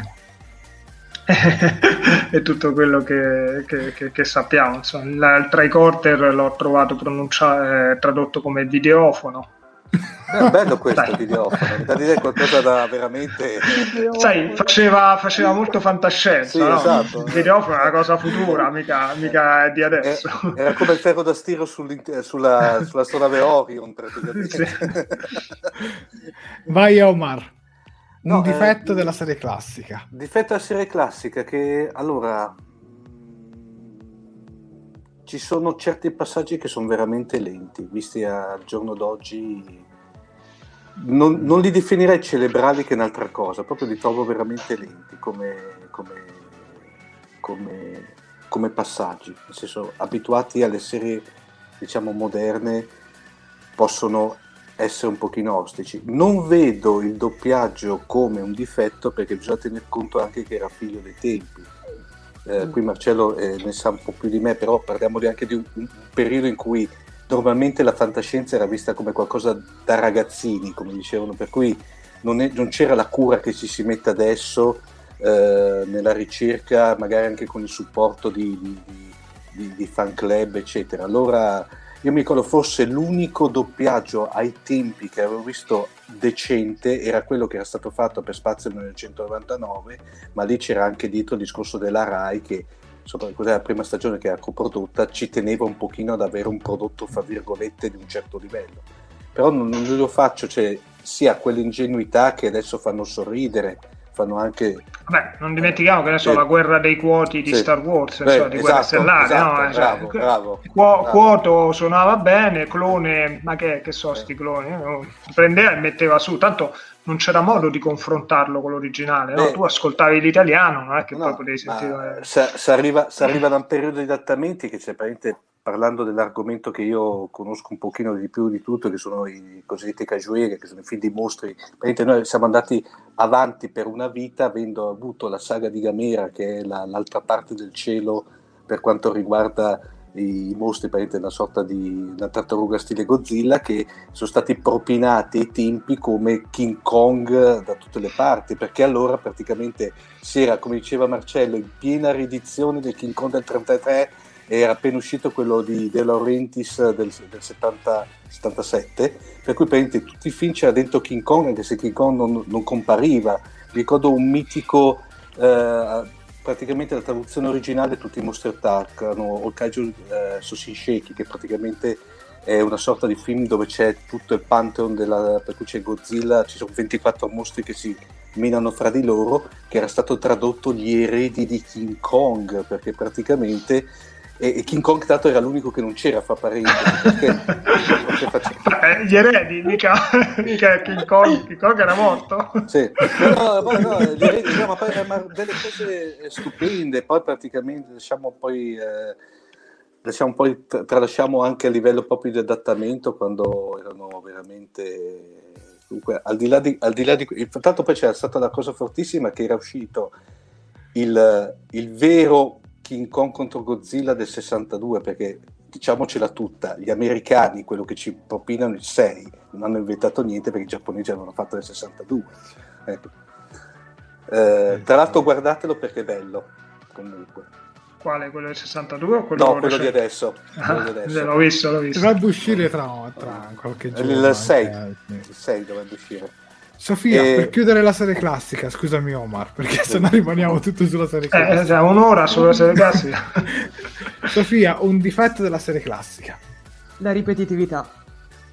Mm. Purtroppo eh, c'è, c'è questa cosa qui che vabbè, non, non mi sto a dilungare, però è un problema che chiaramente questa, questa serie A, per quanto io comunque la ami, per quanto io mi, mi sia rivista più e più volte tanti episodi, però è molto ripetitiva. Cioè alla fine appunto lo schema dell'alieno della settimana si ripete, come ha detto Marcello, per 70 episodi di cui 30 belli e, e quindi diciamo che, che siamo, che siamo un po' sempre lì. Poi appunto anche il fatto che i personaggi non evolvano, non arrivino effettivamente a una crescita o comunque a un cambiamento, diciamo che con occhi di, diciamo, di oggi può essere vista come un difetto. È chiaro che comunque è una serie uscita e realizzata negli anni 60 dove lo schema narrativo era completamente diverso, però ecco, se devo trovare un difetto alla serie classica purtroppo è questo. Guarda, ora volevo leggere un paio di commenti perché anche i nostri spettatori hanno scritto delle, dei buoni spunti uh-huh. e Mhm. devo dire che alla domanda per me era difficile dare una risposta, ma ognuno di noi ha saputo dare del suo e anche i nostri spettatori sono stati all'altezza. Cominciamo da mm, Gabriela Cordone Lisiero che ci ha detto per me il punto debole della serie classica è un pizzico di troppo di, americani- di americanità. Kirk era un po' troppo cowboy per i miei gusti. Sinceramente, per me Gabriela non ha torto. Ci sta, ci sta, sì, sì, Mm. assolutamente. C'è pure l'episodio western, proprio western. Sì, sì. Ma quello è una ricorrenza. È una ricorrenza, sì, sì, tutte le serie fantascienza- Anche eh. Enterprise ce l'ha. Tutte le serie devono avere l'episodio western. Poi. Flora, per me l'unico difetto della serie classica è la recitazione di Shatner. In effetti era molto caricata, molto. Sembra quasi caricaturale proprio. Eh, poi Daria Quercia pensa sul doppiaggio perché dice Spock Brain non l'ho mai digerito e Spack neanche. Francesco Berlusconi concorda con te, Omar, eh, soprattutto per il Eh. discorso della lentezza di alcuni passaggi, per esempio Soprattutto per il cognome. Gorn. qui dice del Gorn che effettivamente il combattimento del Gorn secondo me è bellissimo, però è invecchiato un pochino maluccio. Cioè, visto oggi No, dai. Effett- eh, il combattimento visto oggi effettivamente rispetto a prima tra le tante scene un po' invecchiato male. Anche se secondo me l'aspetto del Gorn è molto bello ed è anche bello un po' come lo sconfigge. Poi- però quello scontro così sì, con- con- con la- con la- Cioè, Ma proprio- scusami, ma, è- ma ha dato la base del Kirk Fu, cioè, scusa. Eh, Certo. no, ha ragione, ha ragione. certo certo però effettivamente Hanno fatto pure uno spot pubblicitario. Sì. Esatto. lo so. Passiamo alla The Next Generation, che poi una volta... Aspetta, c'era anche la serie animata, ma vabbè, la, la lasciamo tra la serie classica, Esatto. comunque da menzionare. Dopo la serie classica c'è stata la serie animata. Passiamo alla The Next Generation, che una volta era lei il nuovo Star Trek, era lei la nuova generazione. Marcello, Omar, visto che voi due comunque avete vissuto quegli anni, quando fu introdotta la prima stagione della serie classica? sì. No, della Next Generation. Sì, scusami, de- della The Next Generation. Dove Quali furono, quali furono i primi commenti a proposito? Cioè, venne subito zannata come la serie che viene zannata oggi? O c'era molto più scetticismo? Eh, vuoi, ma Jared, vuoi un commento personale o, o- Ma anche entrambi. Cioè, comincia tanto con quello personale. sì. Alla prima non so- stagione, però, eh? No, devo dire, per- no, devo dire la verità, io la prima- la- la- il, primo, la- il primo episodio l'avevo visto incontro a Farpoint, tra l'altro in, eh, in videocassetta in, in, eh, in lingua originale praticamente, perché l'avevo trovata allora nella videoteca e devo dire la verità, non mi era assolutamente piaciuto. Cioè, proprio non lo trovavo, cioè, mi sembrava la classica operazione di, di riproporre un qualche cosa con eh, eh, Remake, diciamo, tipo un- ma neanche un remake, un riproporre un qualche cosa magari svecchiato, però a me veramente non quasi deluso, diciamo. Eh, sul fatto poi, come ti ripeto, eh, allora non è che avevo contatti come potrei avere adesso Certo. co- co- col fa- col, diciamo, con colleghi fan, chiamiamoli così, per cui non so dirti com'era, com'era, co- com'era stata la reazione. Eh, diciamo che ho cominciato a un pochino a rivalutarla quando sono usciti eh, non tanto sulle, sulle reti, eh, reti allora eh, ancora eh, non ancora diciamo le reti eh, chiamiamo diciamo Mediaset. Però avevo, avevo, mi ero sempre riperito eh, una serie di, di episodi doppi in, videoca- in eh, videocassetta e devo dire la verità eh, lì l'avevo un filino rivalutata. Però dov'è che l'ho, diciamo, l'ho, l'ho cominciato a apprezzare, anche se non è attualmente la mia serie, eh, la mia serie Star Trek eh, preferita, perché praticamente nella mia personalissima classifica Next Generation è praticamente la, è al penultimo posto. Ah, Eh, eh, direi che l'ho cominciato a apprezzare quando ho cominciato a prendere DVD, per cui c'è stata una visione organica, per cui come dire uno, come, come dire, uno dietro l'altro da binge watching per intenderci, e lì l'ho cominciata veramente ad, ad apprezzare un pochino di più. Però, come ripeto, per me Next Generation, per quanto mi riguarda, è un giudizio del tutto personale, eh, la trovo come fa le varie serie track e praticamente al penultimo posto. E per assurdo, eh, ah, scusate, eh, una postilla. E per assurdo, devo dire la verità, la trovo molto più lenta mediamente rispetto addirittura alla serie classica. Mm. Personalmente, Vai. scusa Marcello. Sì, sì. No, vedi che. Allora, prima alcuni fatti. Eh, The Next Generation è, è comunque ad oggi eh, la serie più amata. Questo è innegabile, nel senso che in tutti i sondaggi, tutte le classifiche, eh, non, non, in quella di Omar personale, ma eh, mediamente è sempre al primo posto. The Next Generation è la serie che mh, ha, è stata la prima, appunto, che ha, eh, diciamo, con The Next Generation si, si, è deciso che Star Trek, se Star Trek dovesse essere solo serie classica o se fosse qualcosa di più ed è quella che ha veramente espanso questo universo, no? nel senso a fronte di 79 episodi della serie classica ne abbiamo 178, 79 secondo di come li conti, con un'infinità di razze nuove, pianeti nuovi, cioè un'estensione nello spazio, quindi anche il XXIV secolo, astronavi nuove, l'evoluzione, quindi cioè, è quella che ha modellato di più l'universo di Star Trek, cioè più della serie classica. La serie classica alla fine era rimasta un po' limitata. Con The Next Generation abbiamo conosciuto, abbiamo visto la Terra, insomma, abbiamo conosciuto un po' tutto quello che poi è diventato l'universo di Star Trek. E, ehm, allora, che dire, l'ha scritto anche Gabriella, lo confermo, proprio perché era la prima volta che c'era un'altra serie di Star Trek. Eh, ci fu una vera e propria scissione, se vogliamo, molto più, anche più, più forte eh, de, di quella che, che, a cui assistiamo adesso, perché molti, eh, molti fan dissero, eh, molti lo sostengono ancora, dice no scusate Star Trek è Star Trek è Kirk, Spock e McCoy, questa è un'altra cosa, non, lo, lo, chiamano Star Trek ma non, non, c'entra niente, è un'altra cosa e, e va bene. E, Tant'è, insomma, qui eh, insomma, ho avuto occasione di parlare con, anche con tanti eh, soci anziani, anche con eh, soci fondatori dello Star Trek Italian Club. Sono stati appunto anche alcuni tra i soci fondatori che dopo un po' hanno mollato il club perché hanno detto no, basta, per noi questo non è Star Trek, per noi, noi il, nostro, il, nostro, club di Star Trek era il club eh, di, della, del, di, quello Star Trek. Questa è un'altra cosa per cui eh, non tutti hanno, hanno accettato questa cosa. Altra cosa da dire è che um, The Next Generation rispetta molto di più la visione di Roddenberry di quanto non facesse la classica per due motivi.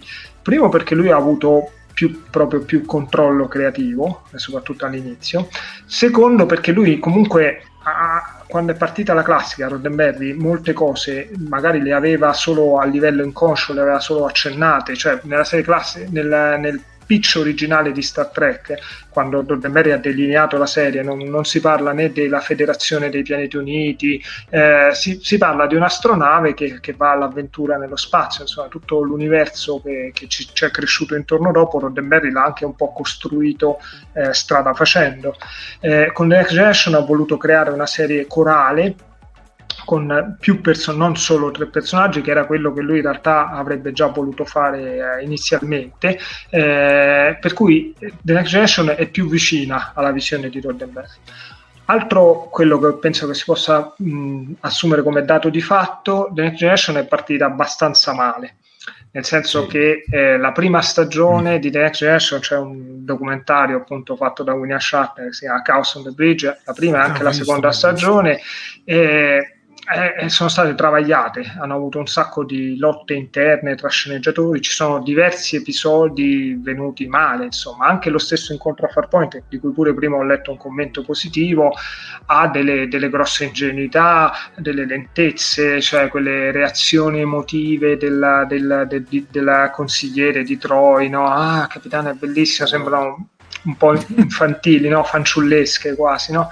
per cui è partita un po' male, il che non ha aiutato chiaramente eh, venendo alla mia personale, um, eh, mio personale ricordo, in realtà io rientro invece in quella fascia che fu abbastanza entusiasta ma eh, lo riconosco, ero entusiasta perché ne sentivo la mancanza, nel senso che erano appunto gli anni Ottanta in cui il panorama di produzione fantascientifica era veramente povero, cioè non c'era eh, le ultime belle cose che avevamo visto, le avevamo viste con Spazio 1999, poi non, non avevamo avuto eh, altre serie, c'era stato, che ne so, ehm, eh, i Visitors, ma era una miniserie, era durata poco, era un panorama, io veramente ricordo che non è che accendi la tv e guardare i serie tv di fantascienza no, no eh, era, era, difficile. Per cui vedere di nuovo una serie ambientata nello spazio con l'Enterprise cioè già da solo insomma veramente quasi solo per l'effetto nostalgia già per me era, era sufficiente. Mi rendevo conto che non era bella non, non era come avrei voluto però comunque andata avanti. E quello che pure posso, penso possa essere considerato un dato di fatto è che si, si, è, si è, evoluta moltissimo no? nel corso de, delle serie, cioè a partire dalla terza stagione, poi la quarta, la quinta ha avuto un, un grande miglioramento sulla, sulle sceneggiature, sulle scritture, sull'evoluzione dei personaggi, su come i personaggi sono stati uh, usati. Per cui insomma sarebbe anche un po' sbagliato giudicarla solo per, per, le, per i primi episodi. Ecco. Eh, quindi niente, queste, insomma, questo è, questa è la, la mia analisi. No, sei senza audio. Jared, sei mutato? Eccomi qua, ecco, che okay. stavo rispondendo su YouTube perché parlano molto di Space Nine, ho detto pazientate che fra poco parleremo anche di Space Nine e non volevo far casino con la tastiera. Mm. Uh, allora, uh, io con Deep Space Nine, eh, non con Deep Space Nine, già mi sto sbagliando, con The Next Generation posso dire di essere veramente diventato fan di Star Trek perché facendo un viaggio a ritroso nel tempo, citando alcuni episodi, ho iniziato con Enterprise, ma ero praticamente fan di Enterprise. Poi ho guardato la serie classica e lì mi sono completamente innamorato.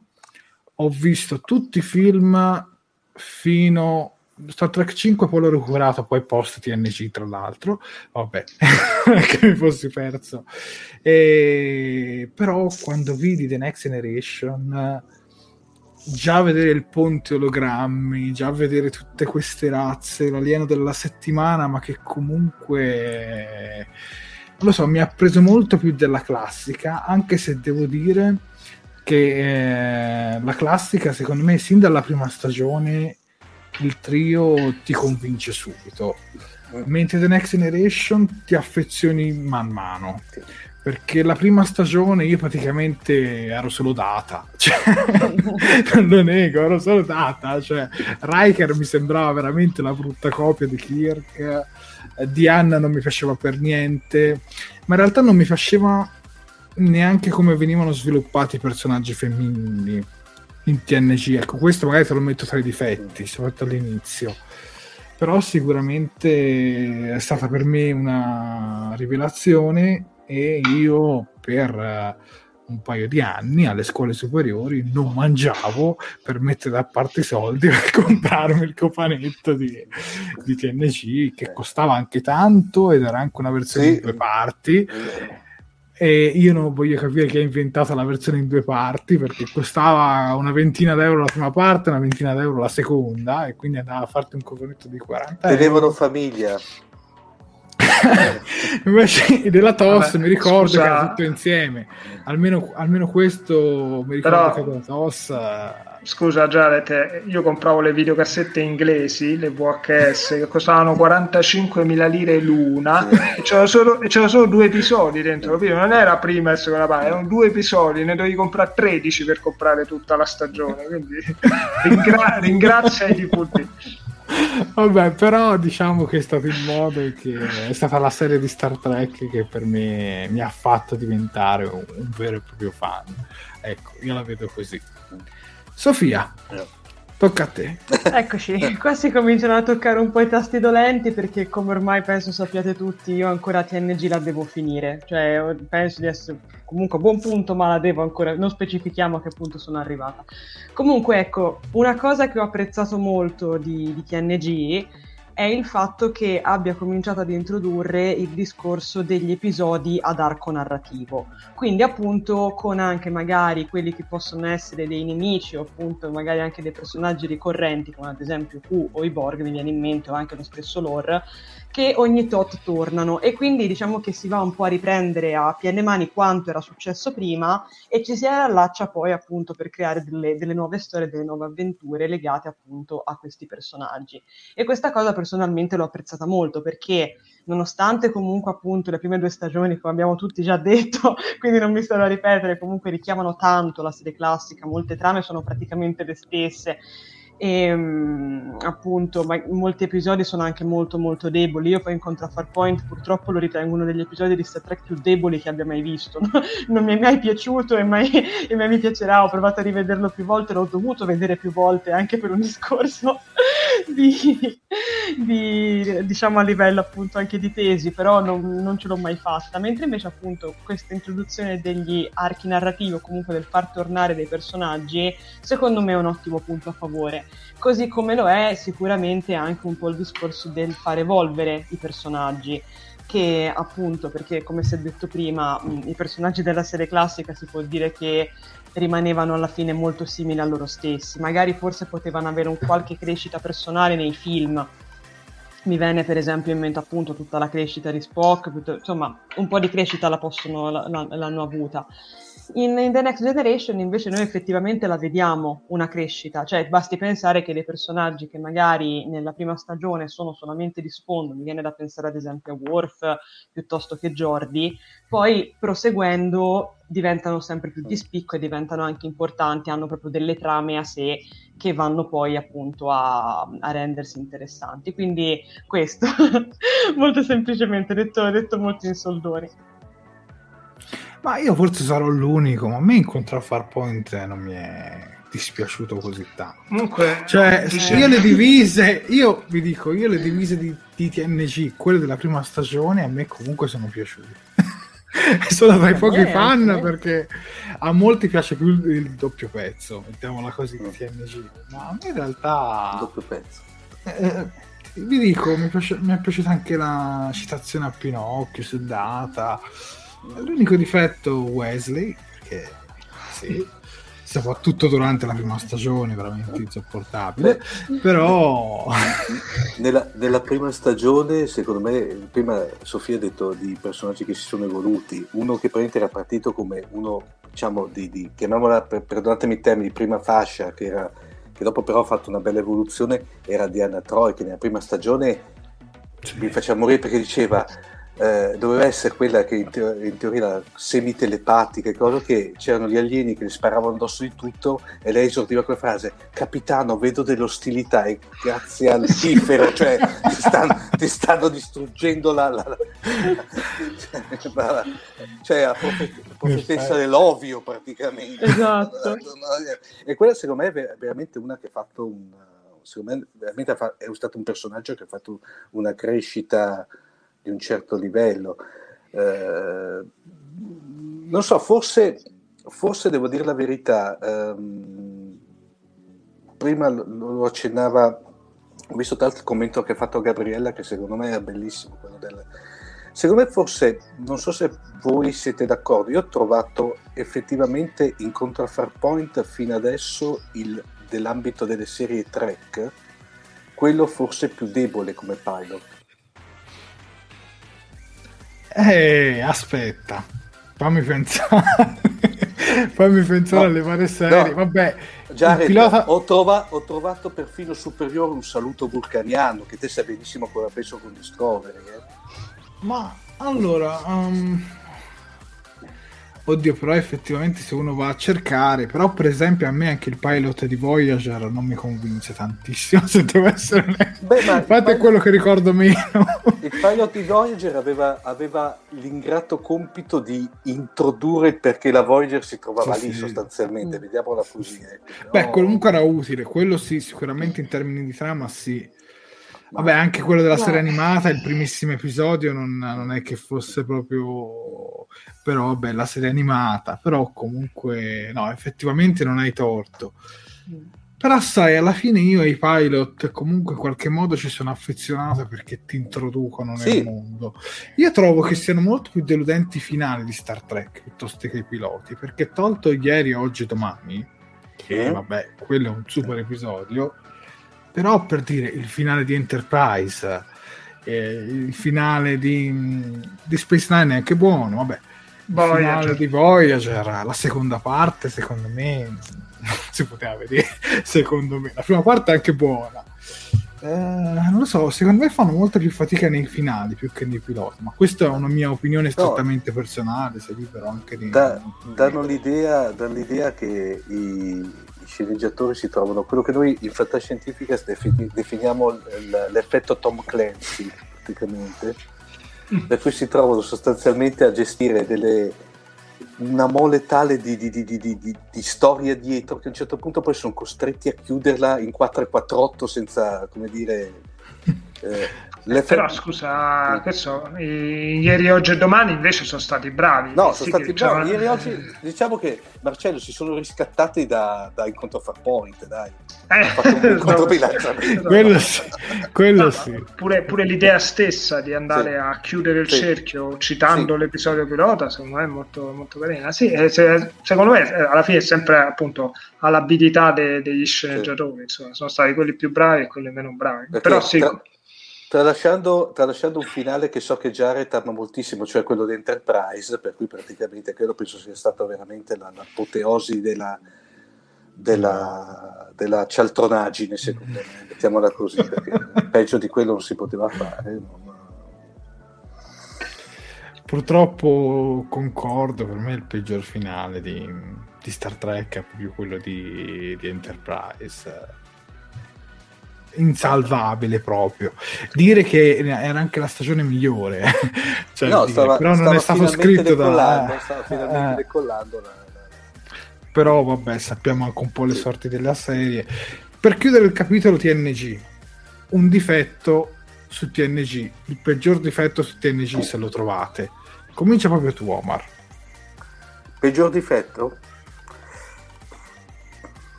Allora, direi in certi episodi, forse anche lì, per- secondo me in certi episodi un po' la lentezza, Mm. secondo me. E poi devo dire la verità, eh, se volete, se lo vogliamo vedere come, come- come difetto, soprattutto ovviamente la prima stagione, che ovviamente si, si sa che in una serie televisiva ad ampio respiro come, come Star Trek, come Star Next Generation doveva essere introduttivo, però l'ho trovato molto, eh, come dire, era caotico, si vede il fatto per esempio che c'era il- il- l'ingegnere capo diverso ogni puntata sostanzialmente, cioè che non avevano ancora, si vede molto bene le idee chiare di dove andare a, a parare, almeno questa è la mia, era la mia sensazione. Poi dopo la serie decollata, io quella che la trovo forse, come ripeto, sempre nella mia visione, che la, mia- quella che citava prima Marcello, la mia personalissima classifica, la trovo praticamente al penultimo posto, eh, Third Generation, io la trovo molto lenta, anche quella. Mm. Chi è il prossimo? Sofia. Oi oi. Oddio. Ah. Per quel- Allora, quello se- che hai visto. Per quello che ho visto, allora se ti dovessi rispondere così a freddo ti direi e poi incontro a Farpoint. Mi dispiace. Io, io ce l'ho con quell'episodio. Guarda, non ci posso fare niente. Guarda, è- è- Sono l'eccezione in que- tra questi No ma, no, ma guarda Jared, ma a me ti dico, cioè mi piace il fatto che Incontro a Farpoint, diciamo, introduca tutta la vicenda, perché è bello, cioè è bello vedere arrivare Picard, è, è bello tutto, però io non ce la faccio, mi dispiace, ho un grosso problema personale probabilmente con, con Incontro a Farpoint. No, comunque, a parte questo...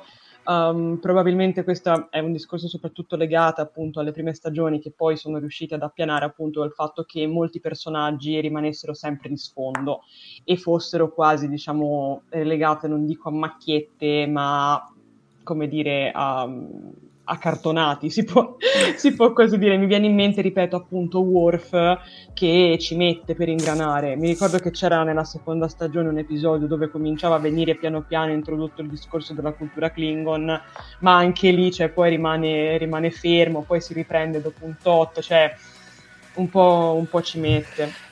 Quando vedrai di Space Nine, Worf lo vedrai bello evoluto. Lo so, no, no, no, ma io non vedo l'ora, ma io non vedo l'ora. Però Poi comunque, che... quando vedrai arrivare Alexander, quando... poi vedrai che Worf avrà anche giustizia. No, ma figurati, ma io sono fiduciosissima nei confronti di Worf, ma già comunque appunto tutto il, fa... tutto il, salto in avanti che ha fatto poi, nelle... cioè che, che ha fatto da un certo punto in poi, comunque è bello, cioè è interessante, però è innegabile che inizialmente Worf stava lì, cioè nel senso gli serviva un personaggio dietro la console e quindi ci hanno messo lui. Non era sviluppato, ma, co- ma, ti posso dire la stessa cosa anche di Jordi, che ad oggi è uno dei miei personaggi preferiti di TNG, che inizialmente stava lì, cioè faceva, faceva un po' la macchietta, cioè mh, mm, non, poteva essere uno Scotti 2.0, cioè non lo so, ti dico, però sono contenta che poi siano riusciti a, a, a renderli interessanti chi più chi meno, e qui non farò un nome. Bene, metto io, poi lascio Marcello perché sicuramente dirà qualcosa di diverso e sono molto... Allora, per me il difetto di TNG sono le evoluzioni dei personaggi femminili, perché poco eh, poi sì, Diana a un certo punto si evolve, però anche Beverly, Diana...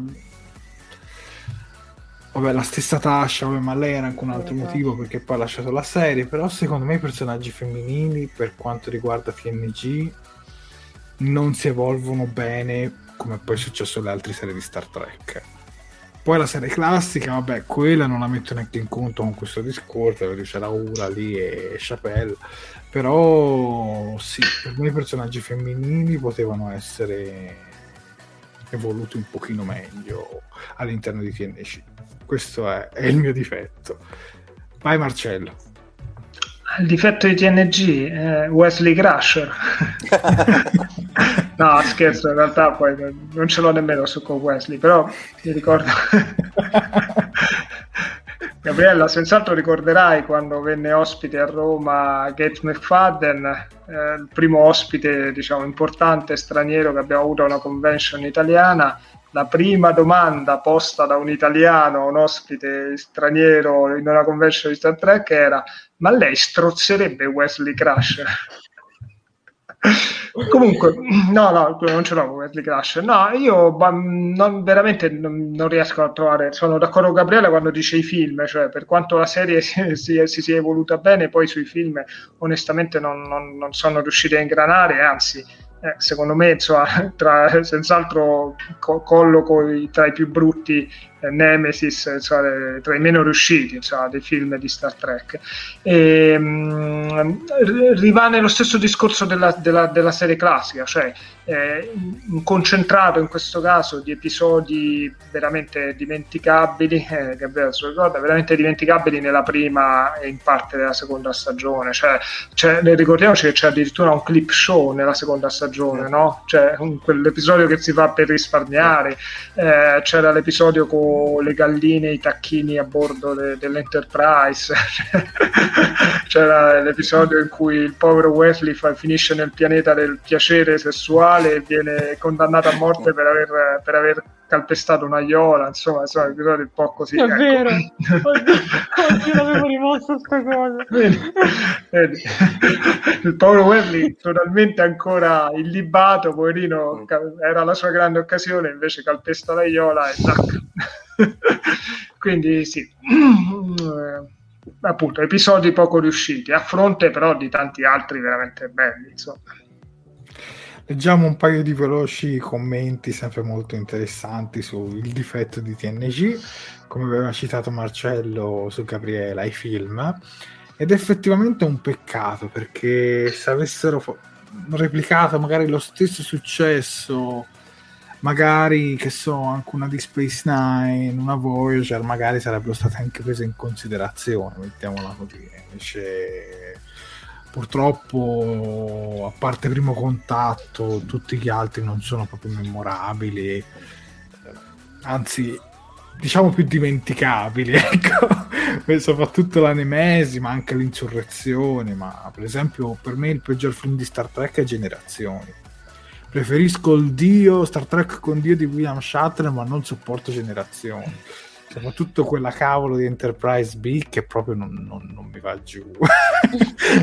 Ma ne parleremo un'altra volta.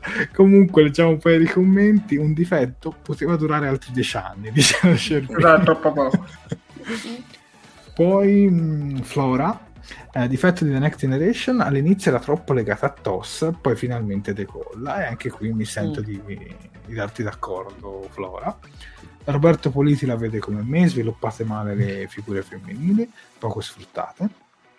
Eh, poi i film non esistono, ci dice Viola. Difetto di TNG, Gene Roddenberry, secondo Francesco. Beh, in effetti, dopo la dipartita mm. di Gene Roddenberry, però è lì che poi TNG veramente inizia sì. a decollare in, in modo molto serio. Poi il pilota, ci dice Francesco Pini, quindi Sofia concorda con te. Poi molti dicono Wesley, e siete tanti, quindi vi riassumo così. e non avevo dubbi in realtà. Eh, Daniele Amore, il modo in cui è sceneggiata la morte di Tasha Yar è un crimine oh, contro cavolo. l'umanità. in effetti non è che fu proprio un grande episodio, però il discorso di Comiato mi piacque. Almeno quello ma in TNG è sempre mancata una grande amicizia tipo Kirk e Spock. Questo è vero. Sì. Ci sono tante amicizie al loro interno, tipo Data e Jordi, però non c'è quel legame come Kirk e Spock. Poi difetto di TNG è una droga, ci dice qualcun altro. Uh, poi sì, tanti Wesley, direi che lo diamo per assodato come il peggior difetto. Mi dispiace se Will Wheaton guarderà questa diretta, ma... Ah, no, allora, innanzitutto nessuno, nessuno, ce l'ha mai avuto con Will Wheaton, eh? nel senso può non, pi- esatto, può non, piacere il personaggio, ma, ma Will Wheaton è un no. E poi eh, questa cosa di Wesley è, è, così diventata iconica che poi insomma, adesso è, dire, è, è diventata no, una figura ricorrente di Big Bang Theory, no? il, il, personaggio di Wesley Crusher. Va bene così. Passiamo a Deep Space Nine, perché dopo TNG arriva Deep Space Nine. Mi butto dentro subito io e, e, parlo subito di cosa mi è piaciuto di Space Nine. Uh, Deep Space Nine, a me una cosa che è piaciuta molto di Space Nine è che prende tante cose di TNG lasciate un po' così per aria, tipo i Ferenghi, i Trill e tanti altri tipi di situazioni, e le evolve e le rende veramente interessanti. Perché io i Ferenghi di TNG non riesco a vedere neanche un episodio, perdonatemi, ma sono gli unici episodi dopo. che salto sempre. In Deep Space Nine invece sono i miei preferiti. Penso che riesca veramente a far evolvere dei personaggi già introdotti nelle altre serie e lo fa in modo veramente migliore. Poi i primi accenni di una serializzazione più più diciamo da archi più di qualche episodio in più, non che appare l'horror e poi appare dopo due stagioni. Cioè, qui, per esempio, tutta la parte sulla sezione 31, molto molto interessante. Devo dire che secondo me Deep Space Nine è una delle serie più sottovalutate, più che altro in Italia, di Star Trek. Almeno questo è il mio pensiero.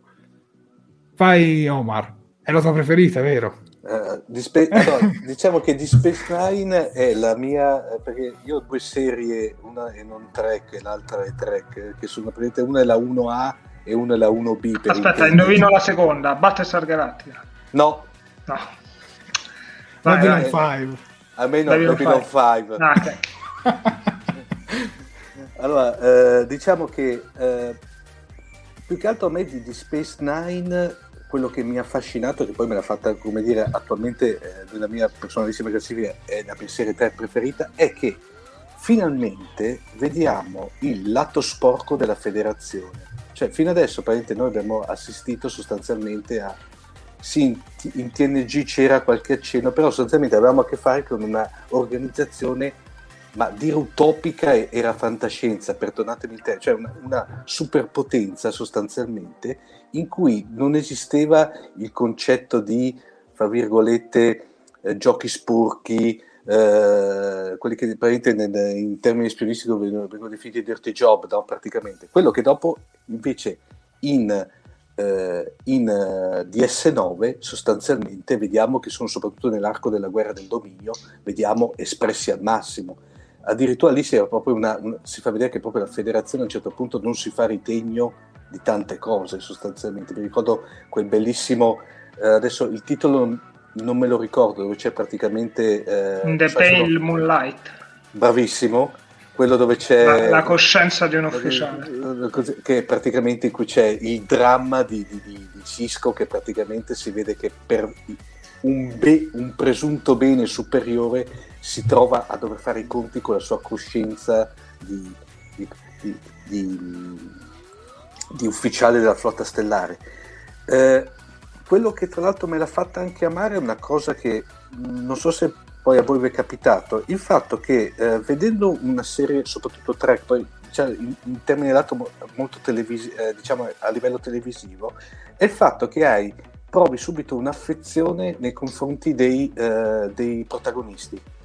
Cioè praticamente subito dopo diciamo 2, 3, 4, 5 episodi li senti fra virgolette come qualcuno di famiglia, mettiamola così. A me la stessa cosa, per esempio, mi era capitata con TOS, eh, con la, scusate, con la, serie, eh, con la serie classica praticamente.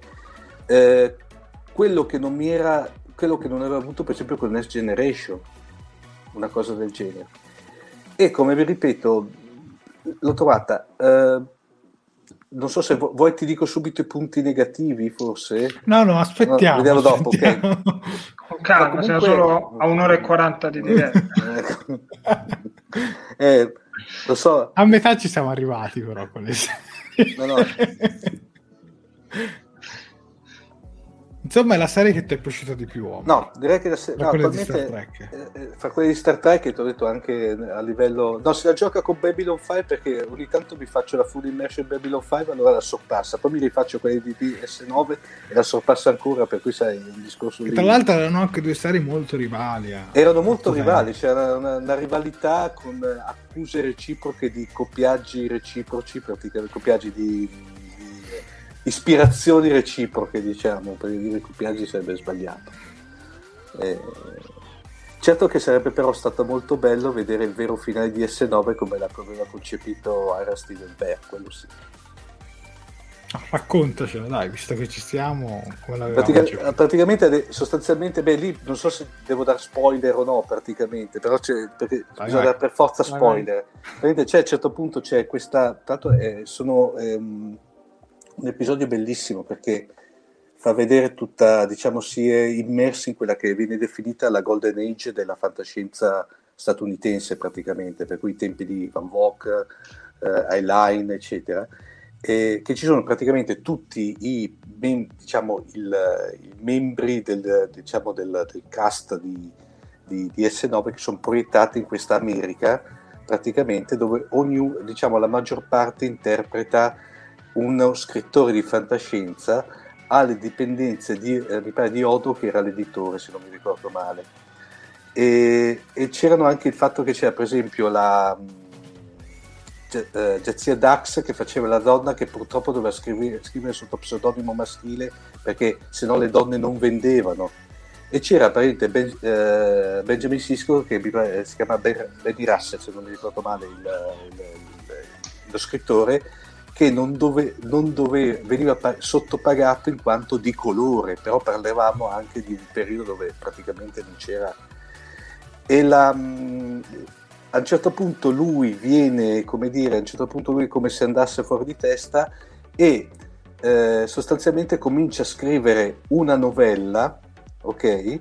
Che tra l'altro salta fuori che praticamente era eh, di S9 sostanzialmente allora, mentre nel, nel, nel coso viene, finisce l'episodio, nel vero finale concepito da Steven Bear, TS9 finiva lì, cioè come se era tutto una, uh, un parto della fantasia di questo ipotetico scrittore di fantascienza degli anni 50. Secondo me sarebbe stato un finale letteralmente geniale, nel senso che il vostro tanto amato J.J. Abrams lo sognavo un, Oddio, J.J. Abrams amato ora non ne, non è proprio l'aggettivo Però, giusto al di là di eh, come, cioè, lo vedevo veramente come un qualcosa di, di, di sarebbe stato in rottura e raccontava sti, uh, a Stevenberg che sostanzialmente gli hanno bocciato perché era troppo di rottura sostanzialmente rispetto a usciva eh, troppo dal canon no, eh. infatti non gliel'avrebbero cioè, mai fatto fare no. però sicuramente interessante sì. vai Marcello allora, eh, cominciamo con alcuni fatti. Eh, Deep Space Nine è, è la serie probabilmente più complessa, più articolata de, de, de, tra quelle di Star Trek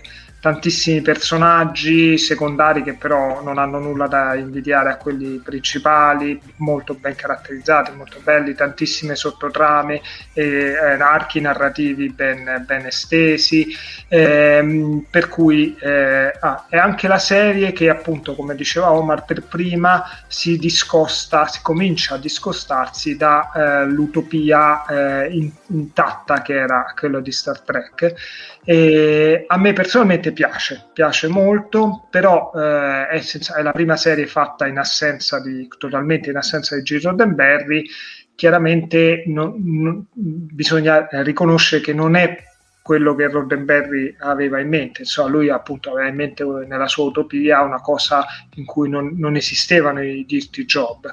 Eh, il bello deve essere proprio questo. È chiaro che da un punto di vista narrativo, se scritti bene, invece sono molto, molto più molto affascinanti, molto intriganti. Infatti, il problema, quello, c'era prima un commento, diceva il problema delle, di TNG all'inizio era Roddenberry, proprio perché lui aveva messo questo veto sui conflitti interni tra i personaggi, che eh, ok, per quanto puoi essere utopico, però d'altro canto tu nell'episodio devi raccontare qualche storia, qualche conflitto, se no diventa noioso, insomma.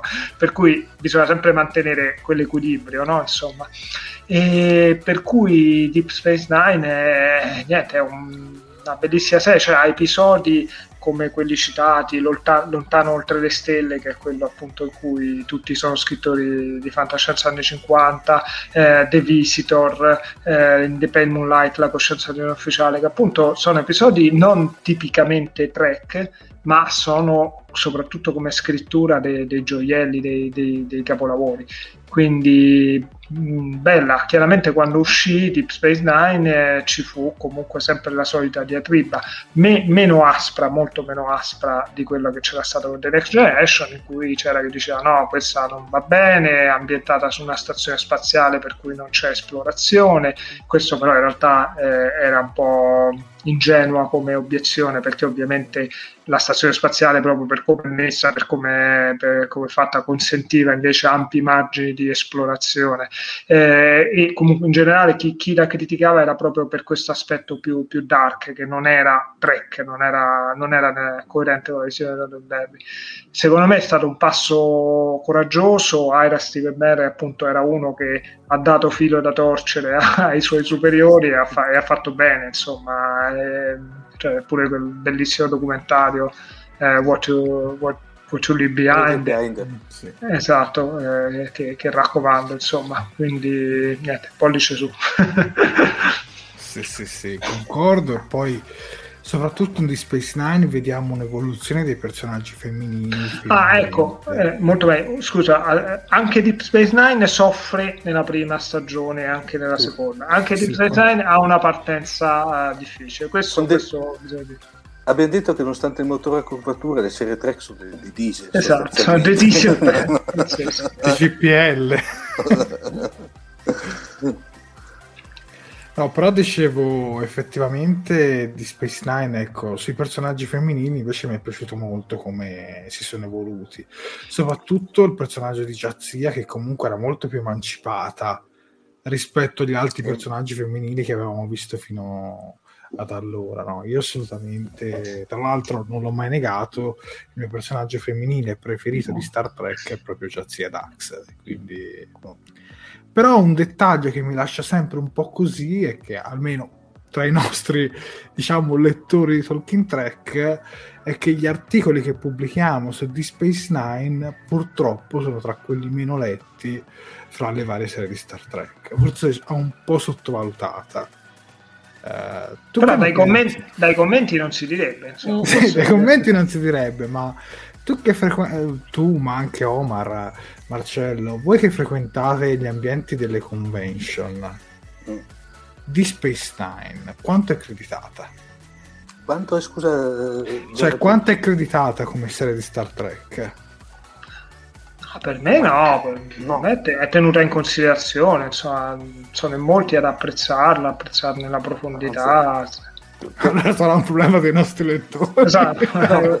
No, no, Guardate concordo di Space pienamente, concordo pienamente con Marcello. Sai che cosa forse che non so se concordate tutti, forse il, il peso, eh, il peso che, che- che paga di, di S9 è il fatto sostanzialmente che è stata di rottura, come, come- per cui eravamo tutti abituati a una certa tipologia di, di serie che serie track praticamente partita con, eh, con la serie classica poi espansa fra virgolette nella Next Generation e qua si è voluto fare un prodotto eh, un po', un po' troppo di rottura secondo me Mm. forse all'inizio poi vederlo adesso no però eh, allora era Sì. Ah, ti offro anche un'altra, un'altra spiegazione. Mm. Deep Space Nine, contrariamente a The Next Generation, è stata trasmessa malissimo in Italia. sì, su que- sì, infatti Mm. È stata trasmessa. per quello che- Eh, quello, quello pesa tanto perché The Next Generation beneficiò di quella trasmissione lunga e continuata tutti i pomeriggi su Italia 1, con la quale molti l'hanno conosciuta.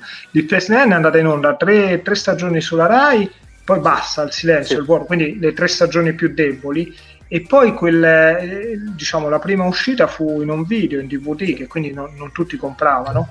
E, e solo, e solo molto dopo dopo, su, su Jimmy su Jimmy arrivò sottotitolato, no, su Jimmy arrivò prima dell'uscita in DVD, dopo, e dopo forse anche doppiata. Adesso era quasi, non- non quasi cont- gli ultimi cofannetti erano quasi in contemporanea Esatto. E sulla TV free invece Deep Space Nine, eh, non so se è andata sulla 7. È mai andata- andata sulla 7. No, non è mai andata sulla, sulla 7, è andata quella citato prima sulla Rai in maniera tanto poi a orario Eh, ma solo le prime tre stagioni, quindi sulla TV, sulla TV free non è mai andata tutta. Quindi adesso uno la può vedere su Netflix, Sì. però in TV non è, non è mai andata tutta insomma, sulla TV, quella appunto La- gratuita. La cosa buffa, Marcello, che ricollegandosi a prima che diceva col discorso del dualismo Babylon 5 e di, di- di Space Nine, anche Babylon 5 ai tempi aveva avuto una, una, Ah sì, una trasmissione Una altrettanto, altrettanto travagliata. sta- stagioni saltate, episodi saltati, eccetera. Devo In una serie verità, in cui era ancora più Sì. importante Sì, la, esatto, vederla. perché ripeto, e devo dire la verità, eh, qui lo faccio da fan, ringrazio eh, Canal Jimmy, soprattutto giusto Tony, che ci aveva dato la possibilità di, di vedere, grazie a Dio, infatti io personalmente ho fatto una settimana di lutto nazionale quando ha chiuso Jimmy. Eh, beh, per tanti anni è stato un punto Sì, di, di riferimento. riferimento.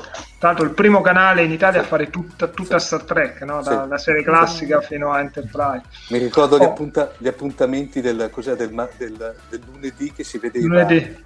C'era il primo DS9 sottotitolato e subito dopo eh, Voyager sottotitolato perché erano in anteprima. io- Vedi, ah, mi dice qualcun altro, ci dice qualcun altro che è andata sulla 7 e poi dalla quarta, sì, infatti mi ricordavo che era andata sulla 7, eh, però Ah. appunto nottetempo. Quindi vabbè, insomma, Sì. veramente ci voleva, ci voleva buona volontà per, per seguirla Deep Space Nine. Ah, scusate, un- dobbiamo fare una menzione d'onore, un'altra menzione d'onore di Deep Space Nine, Trials and Tribulation, un episodio Sì. favoloso in cui tornano indietro nel È il tempo. miglior crossover di Star il Trek. miglior crossover di Star Trek. Assolutamente. Eh, infatti Gabriella conferma. Sì. Beh, visto che siamo quasi sulle due ore, E mancano ancora altre, altre sette serie. Quante mancano? ancora? possiamo tutti concordare che il difetto di Space Nine sono le prime due stagioni. Sì, dai. Sì. Beh, andiamo su Voyager. andiamo su Voyager e quindi passiamo a Star Trek Voyager, dove vediamo per la prima volta un capitano uh, di una serie di sesso femminile. E quindi anche questa serie, diciamo, a livello di in- inclusività, per l'epoca comunque fa un passo in avanti fra le serie di Star Trek, non ne- in linea generale sulla televisione, per carità, però fra le serie di Star Trek diciamo fa un passo in avanti personalmente il mio rapporto con Voyager è abbastanza travagliato.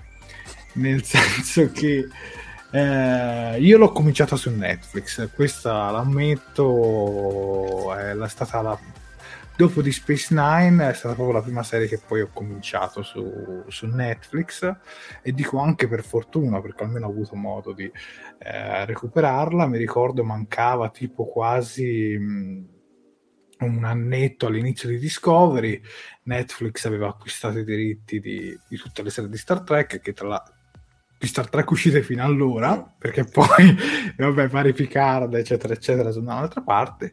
Ad ogni modo la recuperai, ma ci ho messo degli anni per guardarla tutta, perché fra una stagione e l'altra mi prendevo veramente delle lunghe pause. veramente... E alcuni episodi non mi piacevano talmente per niente che dicevo, bah, la lascio lì in un cassetto, la recupero dopo. Poi devo dire che poi a un certo punto comunque me la sono fatta piacere. Devo dire che eh, dopo l'uscita di scena di Cass, eh, l'arrivo molto banalmente, perché alla fine questa è un po' la versione di quasi tutti i fan di Star Trek, eh, l'arrivo di, 7. di 7 di 9 ho iniziato diciamo a, a rivalutarla. Mm. Però trovo che sia una serie di Star Trek che secondo me è invecchiata veramente male cioè, io vedo molto più volentieri la serie classica, ma se dovessi prendere un dito e schiacciare su un episodio di Voyager a caso, probabilmente schiaccio l'episodio sbagliato. Perché secondo me ci sono tanti episodi memorabili, tipo Un anno d'inferno. Però a volte io, parlo per il mio pensiero personale, a volte ho trovato magari 5-6 episodi buoni su una ventina. Mm in un'intera stagione. È costante. Soprattutto nelle prime stagioni. E sarò onesto, ho fatto molta meno fatica a, diri- a digerire le prime stagioni di Space Nine che di Voyager, personalmente. Poi i nemici di Voyager, personalmente, a me non sono piaciuti molto, tipo i Kazon, che so, mamma mia, cioè, cos'erano i Klingon dei poveracci proprio? Io, io li chiamavo così. Poi c'era quella razza con quel numero, com'è che si chiamava? 8472. Bravo.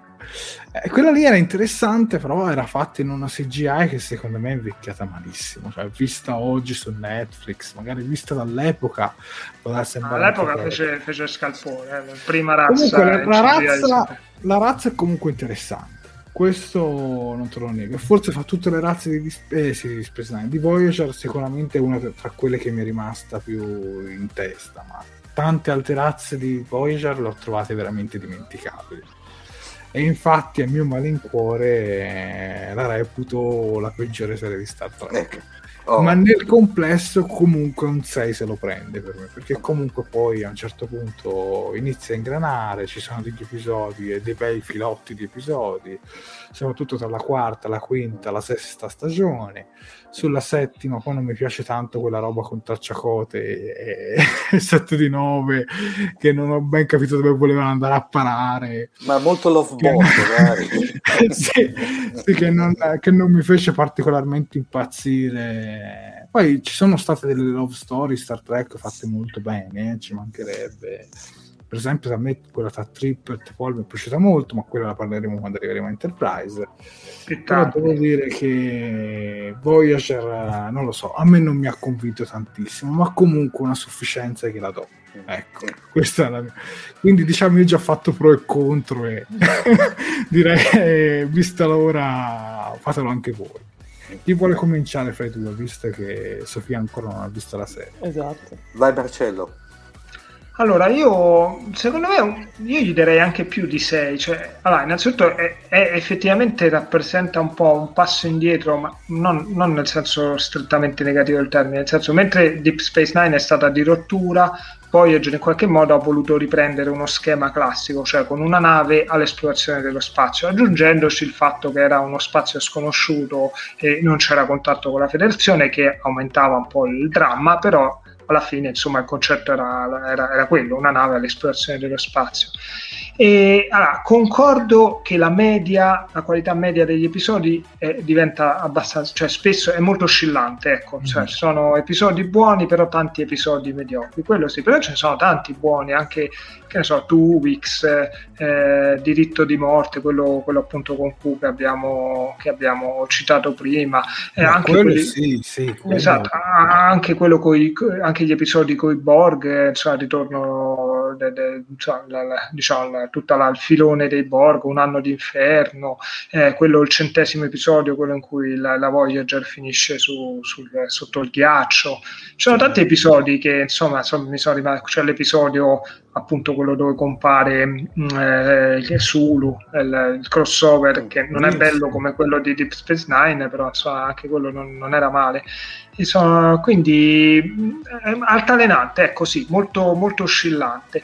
I personaggi non, non, non, sono malvagi, però non tutti ben riusciti. Eh, sì, Chakotay forse alla fine è il più, è il più debole che essere anche Belan e Peris insomma eh. anche... ma Peris no dai Peris perché Peris vabbè la, la, la, cioè, finisce in prigione però scusami Marcello se ti entro in gamba tesa ma cioè, ogni volta che Paris aveva un'idea e Belanna si infilava nel mezzo, c'era sempre quel rapporto conflittuale fra loro. Casa che avanti, sì, ma che è andata avanti per sette stagioni ed era pesantissimo. Cioè, almeno per me, quando lui aveva un'idea, poi tra l'altro lui era uno di quelli che aveva un'idea, aveva subito, tipo quando si monta quella tuta su quell'astronave. che non so se ti ricordi l'episodio. Alice? Eh, Alice, sì. sì. sì e lì eh, Belan hai fatto tutta quella paternale, anche lì boh, l'ho trovato pesantissimo. Però per, per, dire invece il dottore olografico, uno dei, dei personaggi migliori sì, di, certo. Star Trek. Ma anche l'ammiraglio Paris, secondo me, era un bel personaggio. Quindi ecco, questo insomma, forse anche qualcosina in più di 6, ma altalenante, non è costante. Ecco. Ma fra le tue serie di Star Trek dove la metti?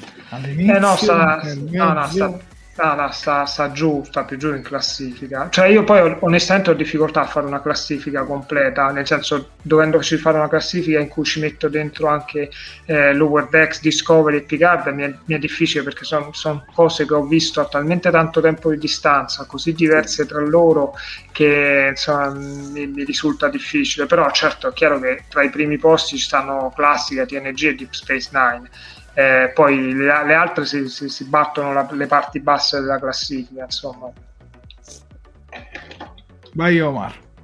Voyager. Uh, allora, Voyager, diciamo, non, non, posso aggiungere nient'altro a quello che ha detto Marcello. L'unica sensazione, senso che ha analizzato perfettamente il, l'introduzione della serie, l'unica cosa sembra fin come se i, i, diciamo, i, gli showrunner abbiano a un certo punto si siano pentiti della visione, fra virgolette, eh, diciamo sporca, passatemi il termine, della federazione vista in DS9, sono voluti, hanno, abbiano voluto riportare il brand in una eh, da una parte diciamo sul discorso esplorazione spaziale e poi soprattutto con una comandante che pur in una situazione altamente drammatica restava ligia ai dettami della federazione quando mi pare che c'era eh, quell'episodio dove c'era tu, eh, no, sì, Tuvok che veniva de- degradato perché fregava il, tele- il, teletrasporto, quello che le permetteva di guadagnare un sacco di spazio.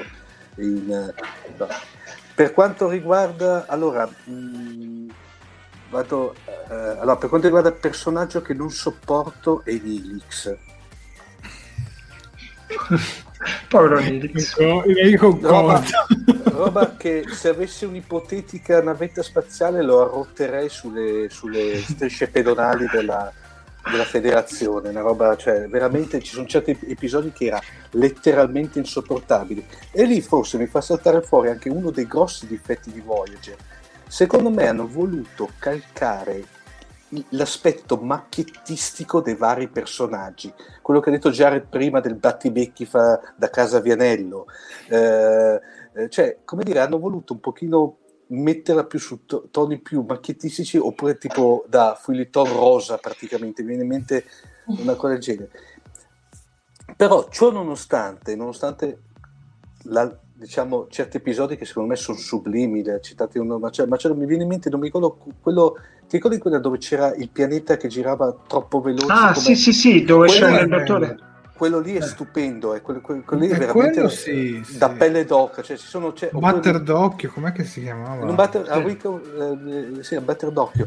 Oppure, per esempio, quello dove c'era un altro che l'ho rivisto tra l'altro da poco, che era eh, dove c'era era il, il- il- il protagonista assoluto, era il dottore che era Finker, te, eh, Finker Tenor Finché Spy. Tenor, Doctor Spy. Spy. Quello è veramente geniale perché praticamente si vede il dottore che sostanzialmente...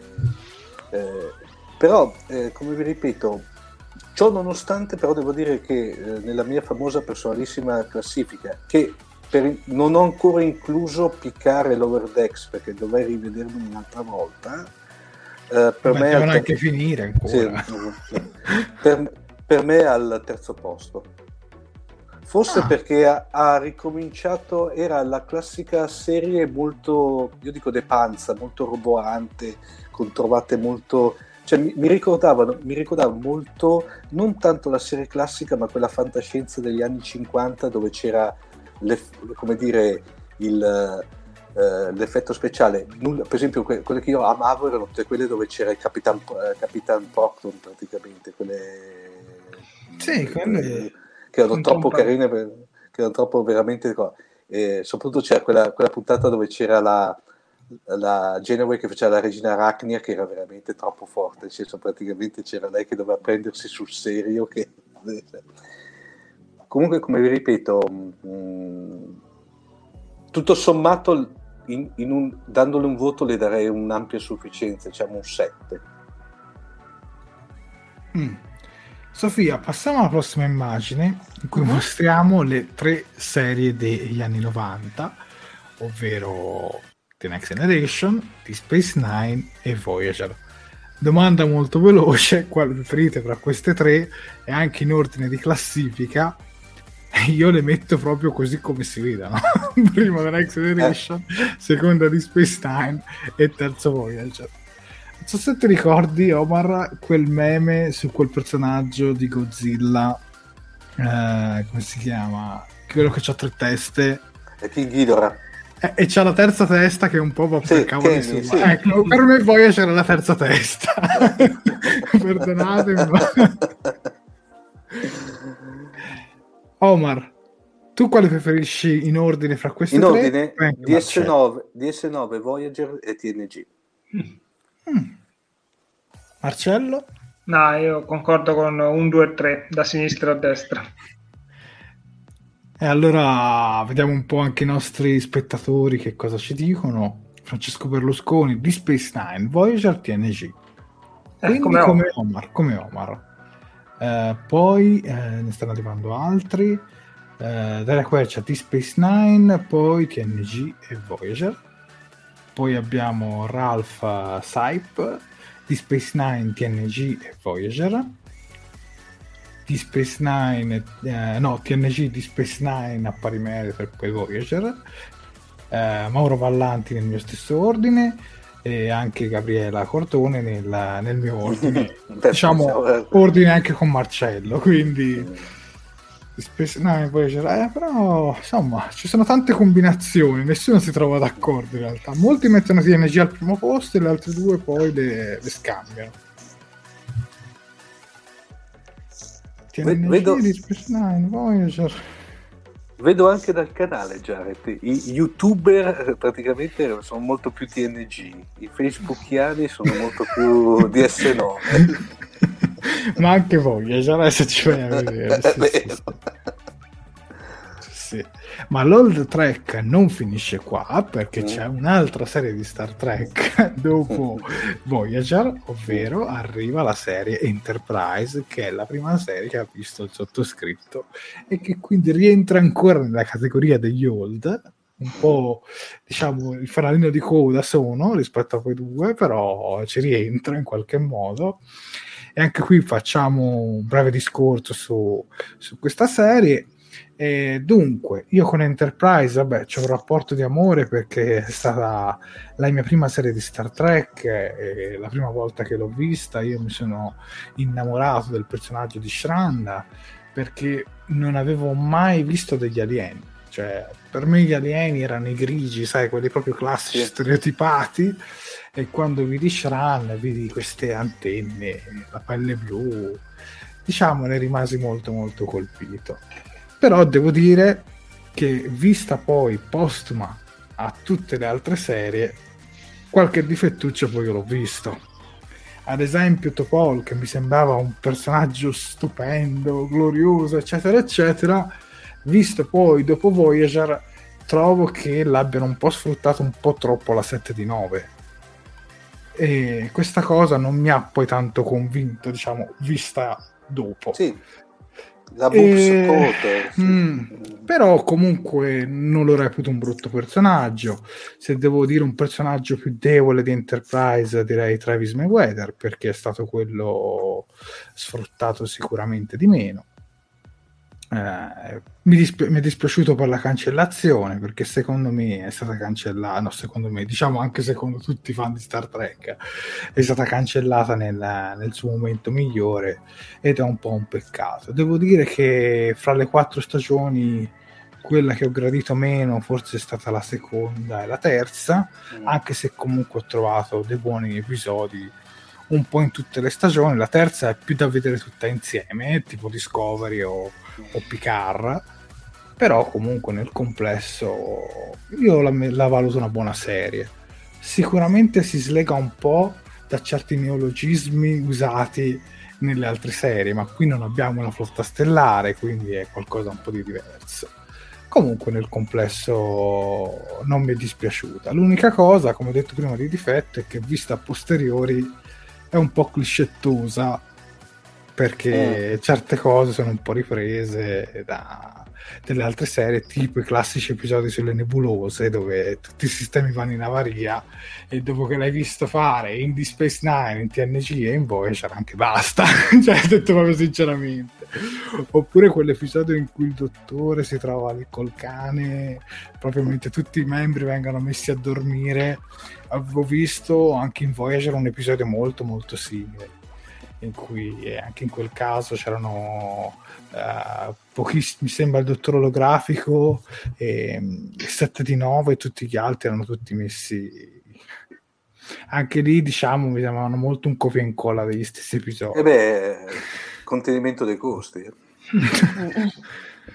però comunque vi ripeto rispetto a, a Voyager questa mi è piaciuta molto di più personalmente chi vuole andare tra i due Eh, bah, io, io in realtà mh, a, a me è piaciuta Enterprise, appunto la prima stagione, la quarta, la quarta la migliore, la prima non, non male, seconda e terza un po' più deboli, con però qualche episodio, qualche spunto interessante. Eh, forse non, gli mancano proprio quelle, quelle punte di diamante che si, trovano, che si trovavano in eh, Deep Space Nine e in, eh, in TNG, The Next Generation. Ehm, quindi ah, essenzialmente concordo con la tua, con la tua analisi. Eh, detto questo, eh, io, la metterei, io la metterei a pari merito con, con Voyager, non, non direi Voyager migliore o peggiore, insomma, eh, appunto. E, e basta, io l'ho vista essenzialmente appunto in diretta quando, quando, quando uscì in diretta, in- quando uscì negli Stati Uniti, insomma, quasi, eh, quasi in contemporanea, ecco, come, come- come già era possibile fare all'epoca. Io mi ricordo comunque degli episodi anche memorabili nelle prime stagioni, tipo Carbon Creek, che secondo me quello fu molto particolare. Carbon Creek è carino, anche Shuttle, Shuttle, com'era? Shuttle One, quello con navetta 1, insomma, quello in cui... Sì, anche quello è molto, quello è molto carino, Eh, però non, non rimangono impressi come una, eh, una vita per ricordare o una seconda opportunità o eh, lontano oltre le stelle, insomma. E a livello di personaggi che ne pensi, Marcello? Ah, a livello dei personaggi non, chiaramente non hanno avuto la stessa evoluzione, anche perché hanno avuto meno anni però de, de, delle serie precedenti. Eh, mm, che ti posso dire? Il, il capitano era, era, buono, insomma. Eh, Archer è un, un, buon capitano, insomma, con Scott Bakula. Eh, eh Ecco, non, eh, non, niente, non, non, c'è quel senso di, di familiarità che, che, mi ha, che, mi hanno trasmesso le altre serie. Sarà anche, sai, molto, molto dipende anche da, dalla situazione in cui le vedi. Insomma, era altro, erano già anni in cui Star Trek era molto più, più, più fruibile, più frequente, più popolare, per cui c'era meno, meno apprensione, non c'era quello studio maniacale di, di ogni singolo episodio che c'era in, come c'era stato in The Next Generation in Deep Space Nine. Beh, diciamo che il franchise stava saturando piano piano. Esatto, sì, alla fine insomma una pausa era, era, un po' necessaria. Certo, peccato appunto proprio con, con, la stagione che invece ha cominciato a funzionare. Omar, tu con Enterprise come è il tuo rapporto? Enterprise, no, a me personalmente mi è piaciuta molto Uh, l'unica concordo sul fatto che forse la, la, la, stagione per assurdo più debole, ma però risentiva molto del momento storico reale, è la terza stagione, quella dell'arco di XD, che però parete lì bisogna capire, era il periodo diciamo in pieno post uh, nei, uh, 11 settembre. settembre. per cui praticamente ci stava questo, questo clima un po' mi- militaresco. Mm, per il resto, eh, personaggio più debole, sono anch'io d'accordo con eh, Mayweather. Praticamente l'ho trovato molto. E... No, era. Poteva non esserci che tanto tutto sommato. L'unica, l'unica cosa decente che l'ha fatto fare è quando le ha fatto fare parte là del, del cervello biologico di quella stazione riparatrice praticamente che, che l'avevano, quando l'avevano rapito avevano messo dentro a fare però, come ripeto, mh, mm, tutto sommato mi è piaciuta. Peccato, peccato per il fatto che in maniera, non so adesso dirvi dopo, eh, non conosco bene il retroscena, peccato che l'hanno cassata proprio quando stava letteralmente decollando perché... Eh, ma decollava a livello sì, qualitativo, sì, ma non a, non a livello di ascolti. ascolti. Mm. Ma, ma Marcello, mi confermi mi confermi quella voce che c'era stata che a un certo punto c'era stata una sorta di crowdfunding fare, fare i, i, i, fan che avevano del, sì, avevano sì, del, sì, titolo del tipo se è una questione di soldi avevano raccolto sui soldi praticamente li avevano portati no tipo, no però aspetta sì. ne avevano raccolti Gabriella, ne avevano raccolti una parte, eh, una minima parte, nel senso mh, mm, mi ricordo una, una, cosa che servivano fai, che so, 20 milioni di dollari per produrre l'intera stagione, ne avevano raccolti uno e mezzo, che comunque sono tanti, però era assolutamente insufficiente per produrre. Poi si scoprì che tra l'altro chi aveva promosso il crowdfunding aveva dei precedenti penali, ah, per, per cui la cosa fu, sì. fu, sa, fu, messa in cattiva luce. Credo che il crowdfunding non sia mai andato a buon fine, nel senso, sai, no, il crowdfunding alla fine la, il prelievo dei soldi avviene solo il momento sì. che tu raggiungi l'obiettivo, per cui credo che non, alla fine non si sia messo in tasca i soldi nessuno. Però sì, c'è stato un tentativo ma beh, una produzione di Star Trek è costosa, ragazzi, costano gli attori, costano i set, costano tutto, tutto lo staff, eccetera. Cioè, con crowdfunding puoi fare un episodio, puoi fare sì. un film, ma non, non una stagione intera, no, non ce la fai. E, e poi soprattutto peccato per il finale perché è il peggiore di Star Trek. Eh sì, quello eh, sì. decisamente. Una tristezza. Poteva finire l'episodio prima e andava sì. bene. Sì, esatto. ma io un non finale che col finale. No, ma l'episodio prima che sì, comunque era, aveva una sua conclusione, no? Eh, per cui niente, cioè, vabbè, con un passo falso, clamoroso passo falso, proprio tra l'altro quasi in polemica, no? Sì. Nel senso, siccome non, non, non, non, voi che guardavate The Next Generation non guardate più eh, Enterprise, no? Perché non riuscivo a fare nemmeno un quinto degli ascolti che faceva The Next Generation, vi facciamo un finale con The Next Generation, ma non, non c'entrava nulla, insomma, no? assolutamente forzata la cosa ricordo insomma tutt'oggi gli attori non sono molto contenti no nessuno. esatto nessuno lo è. E con uh, Enterprise uh, chiudiamo il ciclo dell'Old Track. Però parlando di doppiaggio, Marcello, ecco, uh, rispetto al doppiaggio da prossimo, dalla prossima fase di Star Trek, eh, una cosa che avevo notato all'epoca è che molte voci dei personaggi di Star Trek venivano poi riprese anche nelle serie successive i doppiatori ai tempi erano più vincolati dalla, dalla casa di doppiaggio, come che funzionava la cosa? Sì, all'epoca molto più di adesso il doppiatore aveva una, un contratto di esclusiva con una singola società di doppiaggio, per cui se le serie, come per esempio è accaduto tra Deep Space Nine e The Next Generation, erano affidate a due compagnie diverse, non era, attenzione, non era impossibile, cioè comunque è chiaro che il doppiatore poteva chiedere una specie di deroga alla, alla, sua società per fare una comparsata, insomma, però non era pensabile che un doppiatore passasse da una serie all'altra. E infatti in alcuni eh, casi, come per esempio Picard che compare in Deep Space Nine, la voce è stata cambiata. C'è anche da dire che, eh, se vogliamo dirla tutta, il doppiaggio per eh, Deep Space Nine e Voyager fu completato per l'uscita in un video eh, nel senso che le prime stagioni furono doppiate per la messa in onda sulla Rai e poi però fu completato il doppiaggio quando uscirono in DVD e questo fu fatto a budget ridotto, cioè nel senso il budget che aveva la Rai prima non era lo stesso eh, che, che, che, c'era per l'uscita in un video. E un po' si sente questa questo, insomma, qualità un po', un, po meno, un, po', un po' meno curati, non, non, dal punto di vista degli adattamenti che comunque sono sempre stati tutti controllati e supervisionati da, dallo stick, lo Star Trek Talent Club, da me, Alberto e Gabriella, eh, però insomma non, non, c'era tutto il tempo, più che altro è sempre una questione di tempo, no? se hai meno soldi hai meno tempo eh, quindi il tempo vuol dire anche qualità, no? perché puoi fare le stesse cose. Io onestamente non amo molto il doppiaggio, l'ho sentito in italiano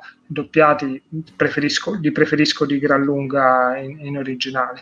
Adesso, questo per esempio adesso non è così, cioè adesso vengono doppiate con con, con, con, i giusti budget e con, molta attenzione, insomma, anche perché poi adesso si doppiano solo 10 episodi per volta, per cui ci si dedica molto di più. All'epoca immaginate che quando uscì in DVD, per esempio Deep Space Nine o Voyager, c'erano quattro stagioni intere da doppiare, quindi si andava proprio a manetta un episodio a settimana per mesi, mesi e mesi, quindi non ci poteva essere la stessa cura, attenzione. Ripeto, sempre eh, non, non, negli adattamenti, insomma, comunque erano sempre controllati con, con, grande scrupolosità.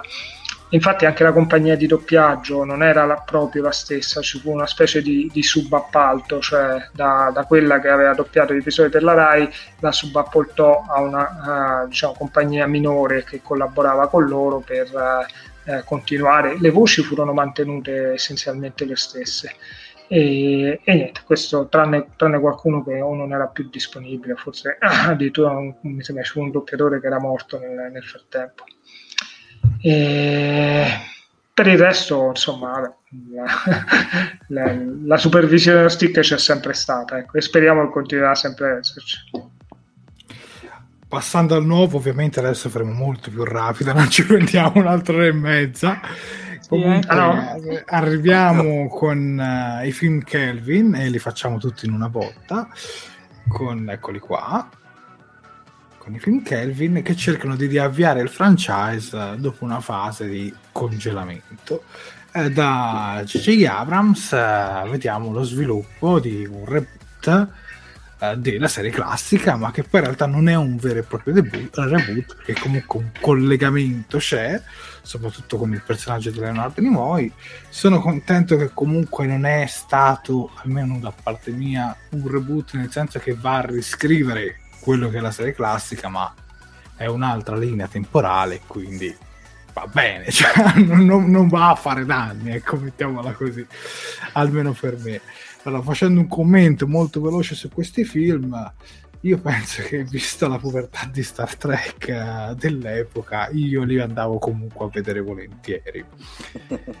Però, quando hanno presentato questo film la prima volta e avevano veramente dei poster che sembravano delle Barbie, perché andiamola a vedere, photoshoppate al massimo, lì veramente sono rimasto un po' Mm, non troppo convinto, infatti io ammetto che Star Trek 2009 non lo andai a vedere al cinema, però poi lo recuperai e devo dire che poi tutto sommato a me in realtà non mi è neanche troppo dispiaciuto, prendendolo per quello che è, cioè per uno Star Trek moderno, per riavviare un po' un franchise, non lo so, io sotto sotto poi comunque l'ho anche abbastanza apprezzato. Star Trek Into Darkness uh, meno, perché quello veramente mi sembrava veramente un fare Into Darkness uh, ribaltato.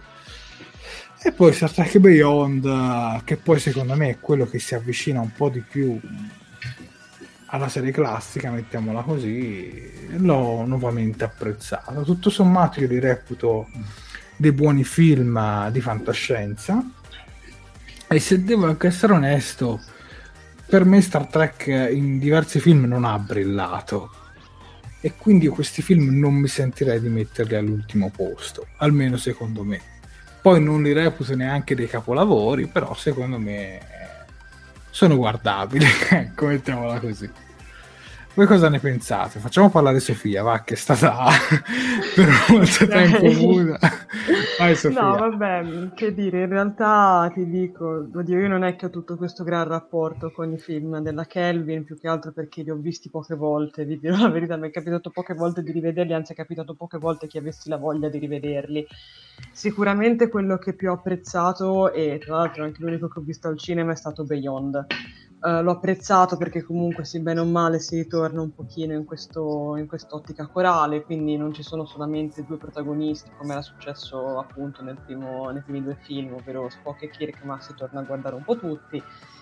E niente, ma che dire, lo sapete, diciamo che Kelvin è stato un po' il mio primo approccio, proprio Into Darkness è stato il mio primo approccio a Star Trek non mi piacque allora, non mi è mai piaciuto. Purtroppo non ci ho mai trovato quel, quel mordente che mi abbia fatto dire sì, cavolo, che gran bel film, lo voglio rivedere un'altra volta. E, e, poi, vabbè, lo sapete, io ho questo problema con, con questi film. Penso che ci sia, forse non, non, prendetemi a male per questo commento, ma penso che ci sia un uso smodato del turpiloquio all'interno di, mm. di tutti questi film, che è una cosa assurda. E che non succede mai. anche. A parte le lens flare, ma, ma, ma, le lens flare non mi danno fastidio, più che altro è il turpiloquio che mi dà noia, perché vedere Jim Kirk che si rivolge all'ammiraglio mandandolo a quel paese, sì. dicendogli tante brutte cose, non è che... Cioè, a me non è piaciuta, ecco, perché va a perdere un po' quello che poteva essere, un po' come dire anche l'eleganza stessa di Star Trek, che, non si, che comunque alla fine sono ufficiali, cioè nel bene o nel male hanno una certa etica da, da, seguire anche a livello di linguaggio, comunque non mi voglio dilungare. Ad ogni modo vi dico, punto positivo dei film, Bones. E con questo vi lascio la parola. Che non l'hanno messo nella foto, tra l'altro. Eh, dannazione, poverino. Vabbè. Marcello? Guarda, è, mi, è, mi, è, difficile metterli in classifica con gli altri film di Star Trek perché appunto sono proprio un'altra cosa, cioè come se tu mi chiedessi metti in classifica appunto film di Star Trek e che ne so, Matrix, insomma, eh, non, eh, tra l'altro questa cosa eh, del fatto che sia diventata una, una linea eh, temporale Kelvin in qualche modo chiusa, no? una specie di bolla all'interno di Star Trek perché adesso poi no, tutte le nuove serie sono tornate nell'universo primario e, e si suppone ormai a questo punto anche i prossimi film dovrebbero essere nell'universo primario. Secondo me alla fine è una grande occasione persa nel senso cioè eh, sarebbe stato meglio avere tre nuovi film eh, che non, non, non necessariamente reboot eh, che sviluppassero la, l'universo di Star Trek. Capisco chiaramente le, la logica commerciale che c'è stata dietro, no? cioè dobbiamo investire un, una fraccata di soldi, cerchiamo di andare sul sicuro, prendiamo i personaggi più amati e più conosciuti, eh, per cui capisco la logica commerciale, però alla fine è un po' una fregatura, no? rimane una bolla lì, la Kelvin Timeline, così insomma, tra l'altro per, per un po' di anni addirittura con i diritti separati, per cui no, ci sono le, le classiche eh, opere di reference no? che non potevano mostrare tutti e due gli universi, tutte e due le timeline, insomma eh, in, in, Star Wars sono stati più bravi, non, non, hanno, non hanno, sbavato così insomma con, con, le linee temporali. Detto questo, mh, i film in sé mh, hanno pregi e difetti, io non, non sono un fan dei, dei film di J.J. Abrams, però ci sono molte persone cui, che, che sono piaciuti molto, insomma chiaramente sono moderni, eh, hanno delle grandi, grandi belle scene d'azione. Eh, io sono stato molto infastidito da lens flare, sono infastidito da, dai, buchi, dai, buchi, di trama, eh, per cui i personaggi funzionano, però i personaggi eh, come dire, era l'unica cosa già pronta che, che non dovevano fare, ce l'avevano già fatti, per cui quella era facile farli funzionare. Bones è il migliore, eh, tra, i, tra, i, tre Into Darkness è il peggiore perché quelle scopiazzature de, de, delle scene di Star Trek 2 veramente non, mi ha fatto cadere le braccia insomma poi in tutto questo devo dire che poi io non, sono, non rientro nemmeno nello spettatore tipico perché sono, sono molto coinvolto no, anche col doppiaggio. Io li ho visti tutti, questi a volte in sala di doppiaggio, a pezzi, a mozzichi e bocconi, li ho letti senza gli effetti speciali, per cui alla fine non, il mio giudizio è molto, se, se vogliamo, ho, una, un ricordo di questi film molto più legato al lavoro che c'è stato dietro che non poi alla visione de, del film stesso, sono, sono poco oggettivo. Ecco. Omar. Il Kelvin, eh, il Kelvin Timeline non esiste. no, alle, due, alle due di notte penso che... Eh, no, no, allora diciamo velocissimamente, allora, eh, non mi sono piaciuti, proprio, nonostante li trovo, allora, sono presi, presi a sé stanti, sono degli ottimi film di fantascienza, punto.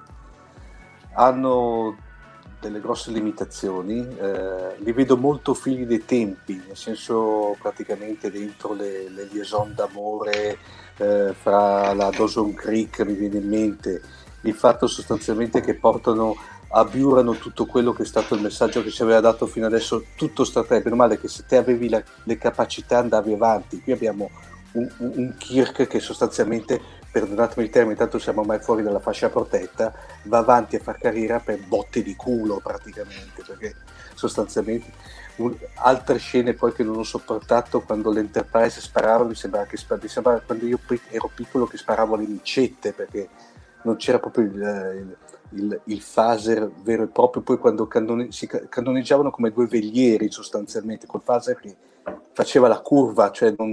Vabbè. Comunque non mi sono piaciuti, eh, forse l'unico che spicca è Bayon, ma Bayon c'era detto anche Simon Pegg, per cui mh, mm, era, era, era, quello forse il delta. Eh, poi per il resto, classica produzione di quel grandissimo paraculo che è J.J. Abrams. Per cui... Eh, eh, lo, lo, voglio solo citare praticamente il fatto, eh, rimando, vedetevela su praticamente il primo libro di Leo Ortolani, Buio in Sala, c'è una, la recensione più bella di, eh, del primo Star Trek praticamente, dove c'è soprattutto quando parte con lo sponsor che è sponsorizzato da Corlirio Fresconi praticamente, perché sostanzialmente Lens Flare dopo un po' io veramente avendolo visto tra l'altro in 3D dopo un po' praticamente mi andavano insieme agli occhi, cioè è insopportabile con l'Enterprise che sembra un Apple Store praticamente, non, non, non, cioè, mm, mm, poi con quell'effetto che sembra più, più grossa dentro, è il TARDIS praticamente, più grossa dentro che, che, che non fuori praticamente. Già sei, sei muto. Eccomi, le dimensioni non sono state troppo rispettate, ecco, su sui no, eh, soprattutto con quelle gondole enormi. No, ma poi c'è la scena quella del, motor, del, motore a curvatura che praticamente, a parte che mi sembra più la, la birreria Fost di Trento praticamente, che non con tutte quelle... Soprattutto c'è quella scena dove viaggiano nei tubi, per, sì, la birreria Fost praticamente. È, Beh, Trento, è stato girato in una birreria, sì, sì, esatto. una fabbrica di birra. birra. Voi andate, se vi capita, eh, andate a birreria Fost, proprio i tubi praticamente è identica a quella, per cui non... Ha, però come vi ripeto, l'unico che salvo, ma salvo in senso proprio per, perché bisogna salvarlo sostanzialmente, è quello con Beyond. Beyond. Gli altri non pervenuti. A me sono piaciuti il primo e Beyond Into Darkness, concordo insomma con, voi due che è, è, stato sicuramente quello più debole.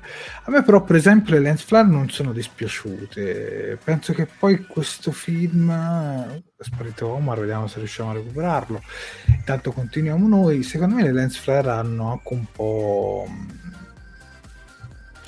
come dire, realizzato qualcosa che in realtà non l'ha creato J.J. Abrams, ma comunque poi ha influenzato un po' tutto il cinema dal 2009 in poi. Cioè, ogni film d'azione, non per forza di fantascienza, sempre quelle lens flare lì, belle posizioni. Eh, ma eh. Con, con, con, moderazione, cioè lì non è un problema il lens flare, il problema è l'uso eccessivo del lens flare. Scusate, ho avuto un problema tecnico. Ci siamo. Passiamo adesso a Discovery, Picard e lo World X, facciamoli una botta, mostra anche sì, un attimo direi che vista l'ora. mostra un attimo anche le altre due serie, scusami Sofia uh-huh. passando veloce, qui c'è Picard e qui c'è lo World X, torniamo un attimo a Discovery, comunque le, le recensiamo in una botta sola. Allora, dunque, arriviamo al nuovo corso di Star Trek, eh, dove c'è anche di mezzo Cor- Kurzman, usando la parola corso, e devo dire che questo è un tentativo di, di riavvio del franchise televisivo, dopo che Abrams aveva riavviato il franchise cinematografico, e pur comunque mantenendo una sorta di, passatemi il termine, remake estetico, perché comunque a livello estetico non vediamo quello che vediamo nella serie classica, anche se è ambientato dieci anni prima, almeno che poi non diventano tutti hipster e decidono di fare le cose alla vecchia maniera, ma comunque mi sembra strano. Però a parte questo limite, chiamiamolo così, a livello visivo, che comunque è anche dovuto per forza maggiore, visto che siamo nel 2021, a me in realtà Star Trek Discovery non l'ho mai negato, a me è sempre piaciuta, nel senso che comunque eh, la trovo una serie a suo modo che prova un po' a rinnovare il franchise, cioè si slega un po' da alcuni stereotipi delle altre serie. Il fatto che non fosse episodica comunque a me non è dispiaciuto, ecco, mettiamola così. Eh, sicuramente l'ho trovata molto più godibile della terza stagione di Enterprise. Ecco, lì ho fatto molta fatica. Invece Discovery devo dire che anche questa cosa del capitano non permanente, tutte queste in realtà a me non sono mai dispiaciute, nel senso ti danno sempre il toto capitano a fine stagione, le nostre dirette c'era sempre, ma riuscirà Sarro a rimanere capitano? ti ricordi Sofia? Riuscirà il capitano, il capitano Pike diventerà capitano della Discovery come eh no ma però se deve andare di là insomma, uh, uh. anche lì c'erano un sacco di, di, teorie. Oppure se sarebbe tornato l'orca buono eccetera eccetera.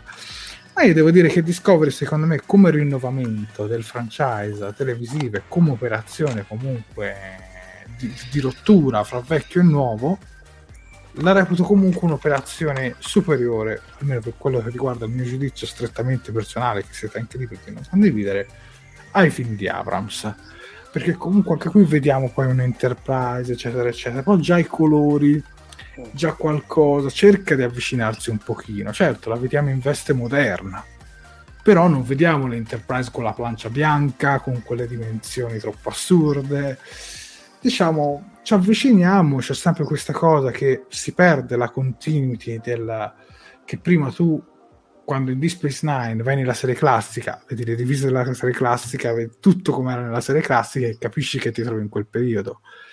Qui diventa un po' dispersiva a livello visivo perché tutte queste serie sembrano tutte moderne e non si riesce a capire bene quando una serie è ambientata nel futuro o nel passato per chi si avvicina a Star Trek per la prima volta oggi, mettiamola così, perché tra Picard, Discovery e le future, ma un po' secondo me un po' di confusione per un nuovo fan c'è.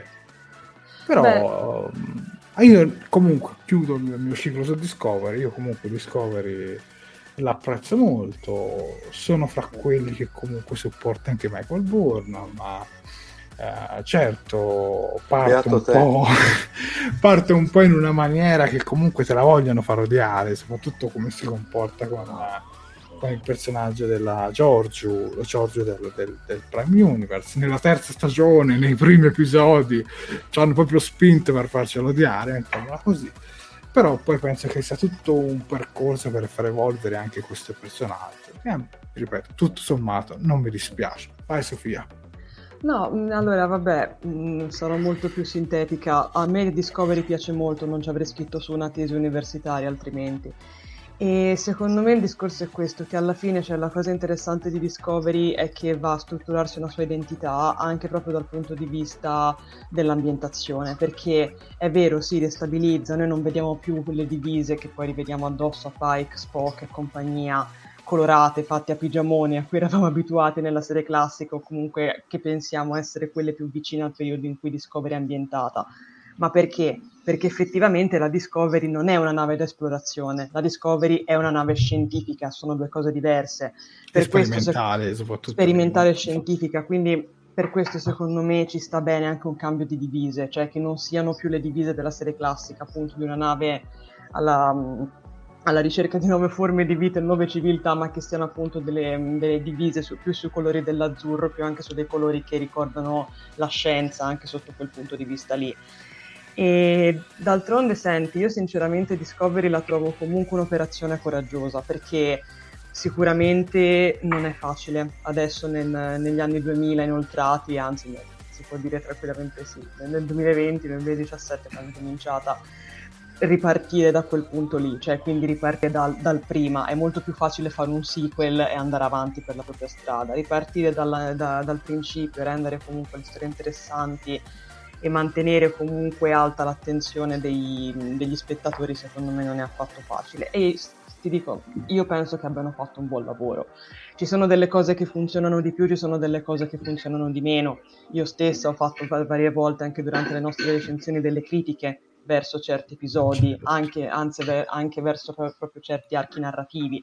Per esempio, mi ricordo ancora il discorso del grande fuoco, che vabbè, cioè, lasciamo perdere, io ancora purtroppo non, non riesco, sì, cioè, quello... capito? Però ecco, una cosa che secondo me funziona molto bene all'interno di questa, di questa serie è che effettivamente porta avanti anche quel tipo di visione, anche da, proprio dal punto di vista dei personaggi, secondo me, di inclusività e di normalità che comunque Roddenberry aveva, fatto, aveva creato proprio sin dalla, dalla serie classica se ci pensiamo Discovery è assolutamente super inclusiva sotto tutti i punti di vista, anche perché vediamo sul ponte personaggi di ogni etnia, vediamo appunto, parte, lasciamo perdere un attimino l'elemento Saru e Iriam, però vediamo anche per esempio delle storyline a livello di personaggi omosessuali che chiaramente, giustamente, anzi al giorno d'oggi sono la normalità, fanno parte comunque della nostra società a piene mani. Abbiamo anche per esempio nella terza stagione l'inserimento di due personaggi non binari, che comunque secondo me aiuta anche i giovani spettatori o comunque degli spettatori appunto nuovi ad identificarsi. D'altronde un po' questa storia si era avuta anche come, come diceva Whoopi Goldberg in tutte le sue interviste, che lei guardava appunto Star Trek perché si rivedeva in Michelle Nichols, perché finalmente vedeva un personaggio come lei che, che la rappresentava. Quindi che dire, cioè, chiudendo il discorso a conti fatti, sì, Discovery ha i suoi difetti perché ce li ha, ma secondo me ha anche tanti pregi. E a me piace molto, cioè, vi, vi, dirò, vi, dirò, la verità, è sempre un piacere guardarla, è sempre un piacere rivederla. E trovo che i personaggi, a parte Michael che inizialmente è debole ma poi secondo me si sviluppa molto bene, per il resto li trovo veramente meravigliosi tutto qua. Ecco, chiudo, chiudo perché se no facciamo... Chiedo a Marcello e Omar nella loro sì. introduzione di includere anche Picarlo, Vortex, no, visto l'orario. Almeno no, poi no. chiediamo. Vai. Vai tu, Omar. Sì, vado io. No, te lo stavo dicendo io perché io le vedrei come un, un, un ragionamento abbastanza, diciamo se vuoi, anche abbastanza correlato. Allora, eh, parlo ovviamente per giudizio di tutto personale, per l'amor del cielo, cioè nel senso non allora, eh, a me non... Allora, diciamo, vediamola così. Discovery non è piaciuta nella maniera più assoluta possibile, praticamente. Nel senso che la vedo un'ottima serie di fantascienza, ma diciamo eh, può avere l'unico punto in contatto può avere diciamo solamente per queste continue strizzatine d'occhio che ci sono sostanzialmente alla, G.G. Abrams la vedo come i film della Kelvin Timeline come una figlia dei tempi sostanzialmente, per cui tante, eh, tante trame, sottotrame, situazioni le vedo come figlie dei tempi eh, e personalmente trovo Ma- Michael Burman che si classifica al secondo posto della, della famosa mia classifica ti ha rotto appena ti vedi in strada praticamente. Oh, dopo Nilix. la, dopo Nilix perché la, la, trovo un personaggio insopportabile veramente proprio epidermicamente parlando. Eh, quello che vedo allora mi è piaciuto invece Picard ma Picard l'ho vista una sorta di operazione al limite del del paraculo che ha fatto la produzione, molto bene per riacciuffare quei quei, quella parte del fandom che era rimasta per una serie di motivi delusa da parte di eh, Discovery perché forse era troppo al di fuori dei canoni track, allora hanno fatto una, una, un, sostanzialmente una serie che era praticamente una serie citazionistica sostanzialmente. Un'operazione nostalgia. Ma, ma molto nostalgia. Ma molto. Con delle scene veramente al limite del pietoso, tipo la pizzeria Bella Napoli, per intenderci, o, Vabbè, o quel...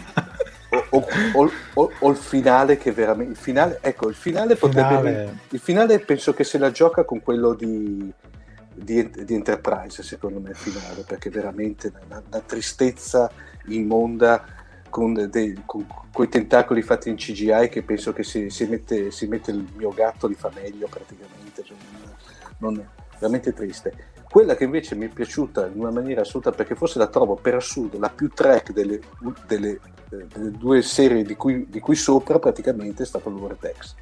Anche perché l'ho trovata letteralmente geniale. Eh, forse ci sarà dietro la produzione, praticamente che sono dei, dei fan sfegatati, forse perché ehm, questo genere di cartoni animati che apparentemente sono cartoni animati ma sono in effetti prodotti per adulti perché eh, sfido a, a, far vedere a un, a un usufruitore medio di, di, cartoni animati non è come quelli della serie diciamo animata degli anni 60 che lì bene o male questi qui sono, hanno delle tematiche molto adulte non, eh, e poi soprattutto si apprezzano di più se uno ha già fra virgolette uno, uno zoccolo culturale track ecco. mm. Vai Marcello. Allora, in maniera telegrafica, io eh, mi metto un po' in mezzo, nel senso eh, trovo che Discovery abbia parecchi difetti e, però non, è, non, la, non, la, butterei via così nel cestino, insomma, anzi ha anche, anche, molti pregi. Le cose che proprio non, non ho digerito sono appunto il reboot mh, stilistico che giustamente tutti quanti mi dite e ovviamente è così, è, è dettato dai tempi, non si poteva fare una serie che avesse il look della serie classica, però nessuno, nessuno, aveva obbligato a fare una serie che fosse un prequel, potevi banalmente fare una serie con un nuovo look, un look molto moderno, ma farla ambientata eh, dopo. A maggior ragione questo quando poi in realtà dopo due stagioni me l'hai spostata 900 anni nel futuro, no? Quindi, cioè, perché tanto non dico, tanto, potevi partire anche subito da 900 anni nel futuro. Vabbè, non avremmo avuto Pike, ma insomma, si poteva trovare, si potevano trovare altre soluzioni. Soffro molto anche, eh, Sofia dice, a me piace molto, certo il grande fuoco. Ecco, io questi, questi buchi, buchi di trama li, li, soffro molto, cioè quella del grande fuoco è stata veramente una cocente delusione, una scottatura oh, sì, proprio. Sì, assolutamente. E che però mi fa soffrire perché quello è stato comunque la, il tema portante di un'intera stagione, cioè non è che mm. è stato così, sai, un episodio è uscito male, cioè non è, non è una cosa da poco. E, e, ci sono purtroppo buchi, secondo me, di sceneggiatura anche nel, nelle altre stagioni, buchi abbastanza grossi. Detto questo, però alla fine mi piace guardarla, mi piace visivamente, insomma, uh, non, uh, il Saru mi sembra un bel personaggio, insomma mi diverto, ecco, quindi alla fine la, la, sua oretta di intrattenimento se la porta a casa. Picard sono d'accordo con tutti, quando, con tutti che sono rimasti delusi dal, dal, finale, era partita bene, è un'operazione molto nostalgica, però era, sembrava scritta bene, sembrava scritta un, insomma, in maniera molto eh, più profonda di, di, quanto non abbiamo visto ultimamente e invece no, poi si è, si è sbracata soprattutto nel, nel finale. Eh, peccato se io rimango dell'idea che è stata una modifica fatta in corso, in corso d'opera, cioè a un certo punto deve essere intervenuto qualcuno, non sembra la stessa penna. Lower Decks mi ha molto entusiasmato, io Lower Decks la amo tanto, mi è, mi è divertito, è piena di citazioni, è adulta, non, non, sono tutti episodi riusciti, soprattutto in mezzo due o tre eh, sono un po' debolucci, cioè alcune cose non si capisce perché debbano succedere, cose del genere, però se voi pensate che in 20 minuti ci mettono in genere una trama A, una trama B e una trama C, cioè spesso ci sono tre trame eh, e negli ultimi tre episodi è veramente un'esperienza esplosione di fuochi d'artificio. Quella co- col film è, è, una, è, un omaggio fantastico ai film di Star Trek con tanto di lens flare. E in ogni caso concludo, questa diciamo la, la, la, la chiusa finale, mh, eh, non dovremmo giudicare nessuna ancora di queste serie, né Picard né Discovery, perché se noi avessimo dovuto dare un giudizio a The Next Generation, a Stein a Voyager, solo guardando una stagione, saremmo qui a dire ammazza l'unica che si salva è la classica. Quindi diamogli il beneficio del dubbio e, e continuiamo a vederla. Concordo con uh, questo ultimo preambolo sì. Marcello. Ora dico anche due brevi cose su Picard Lower Decks e poi andiamo in chiusura, anche Sofia. Uh-huh. Ma uh, Picard, con pratica, non aggiungo molto di quello che avete detto perché alla fine concordo, cioè una grande operazione nostalgia che non è un difetto dire una... perché comunque secondo me il pilota di Picard è uno dei più belli di Star Trek sì. per me e il finale invece uno dei più atroci di stagione.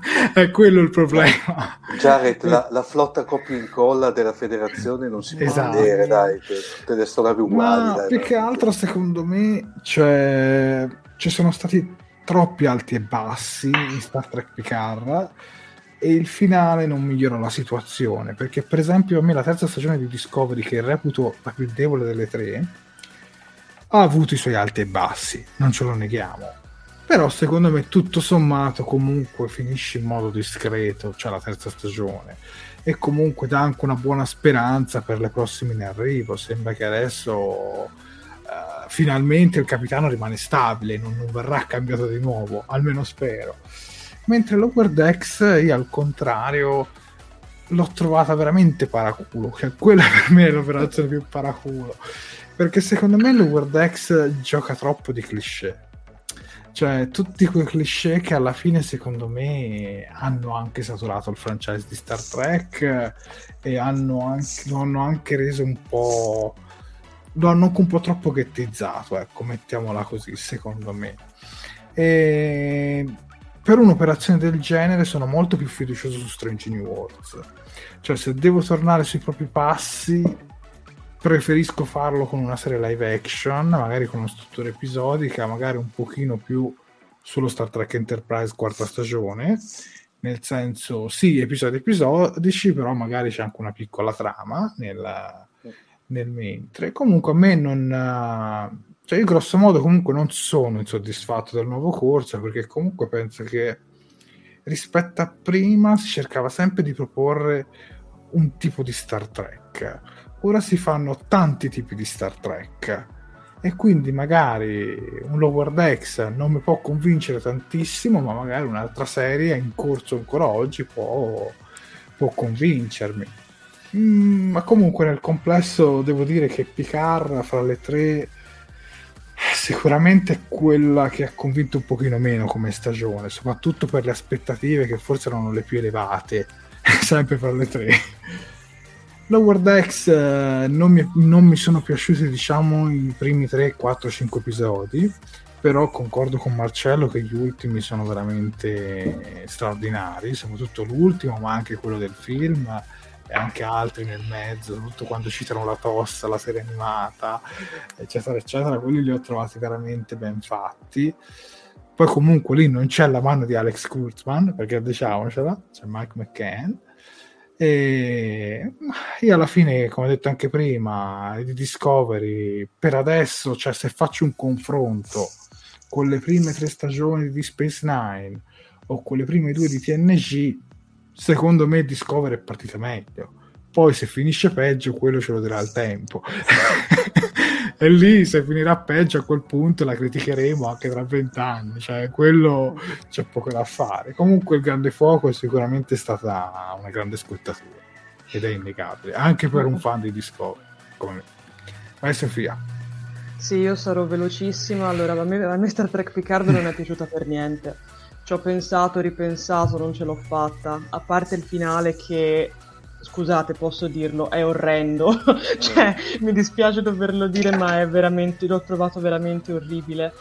E era interessante la struttura di realizzarlo come appunto un film da 10 ore, quindi un film indiviso in 10 puntate, ma no. Cioè, sarà il fatto che io comunque l'ho visto una volta alla settimana e sentivo che a un certo punto forse non sapevo, cioè si era talmente tanto dilatato tutto il tempo che certe cose neanche riuscivo a ricordarmele. Poi in realtà, cioè, io parlo, io sono una persona meno indicata per parlare di Picard, in quanto comunque non ho avuto tutto l'effetto nostalgia che giustamente avete avuto voi, però appunto sicuramente ad un neofita non, non la consiglierei subito da vedere Picard, cioè non, non gli sì, direi guardala, sì. cioè piuttosto appunto, infatti mi è capitato ultimamente di parlare con delle persone che magari potevano essere interessate a cominciare Star Trek e gli ho consigliato o Discovery oppure Lower Decks parlando appunto di Lower Decks, eh, io la reputo meravigliosa. Cioè, mh, e chiaramente il doppiaggio italiano ha fatto tanto perché in inglese sì. non sarei mai riuscita a seguirla, perché sarebbe stata un'impresa a dir, poco, a dir poco impossibile.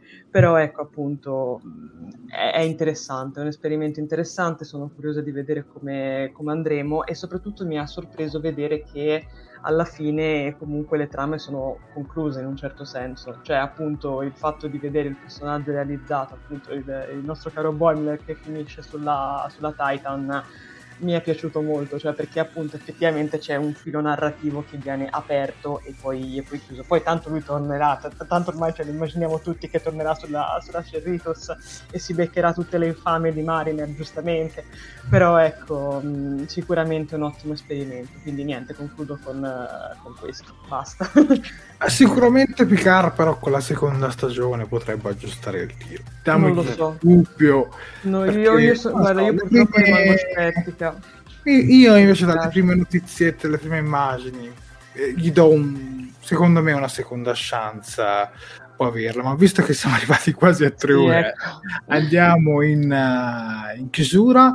Uh, vi ricordiamo di seguirci su tutti i nostri canali social, di iscrivervi al canale, di mettere un mi piace alla diretta e almeno saltiamo molto velocemente la parte finale perché siamo arrivati fino adesso. Io ringrazio i nostri due ospiti, Marcello e Omar Serafini, per aver. Grazie a voi. Grazie a voi. La loro esperienza e comunque anche la loro opinione in questa diretta. Grazie Marcello e grazie Omar. Grazie. Grazie. Poi ringrazio anche la mia collega Sofia per avermi accompagnato in questa diretta e ringrazio anche tutti i nostri spettatori, questi ultimi 30 fedelissimi che ci seguono fino alle due e mezza, fantastici, un piccolo applauso lo meritano, vai. Ricordiamo che questa diretta finirà a partire da mercoledì sui canali di Fantascientificast del buon Omar Serafini Podbean non sarà più disponibile sì. adesso perché da, da, prima, da, da, adesso stavo per dire al 30 aprile non siamo adesso.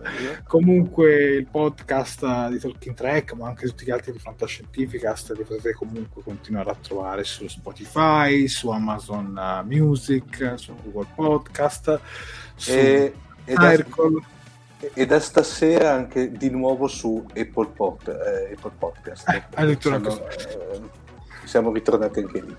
Quindi una bella diretta da tre ore se avete un sì, bel viaggio sì, in esatto. treno, ve la sparate, assolutamente.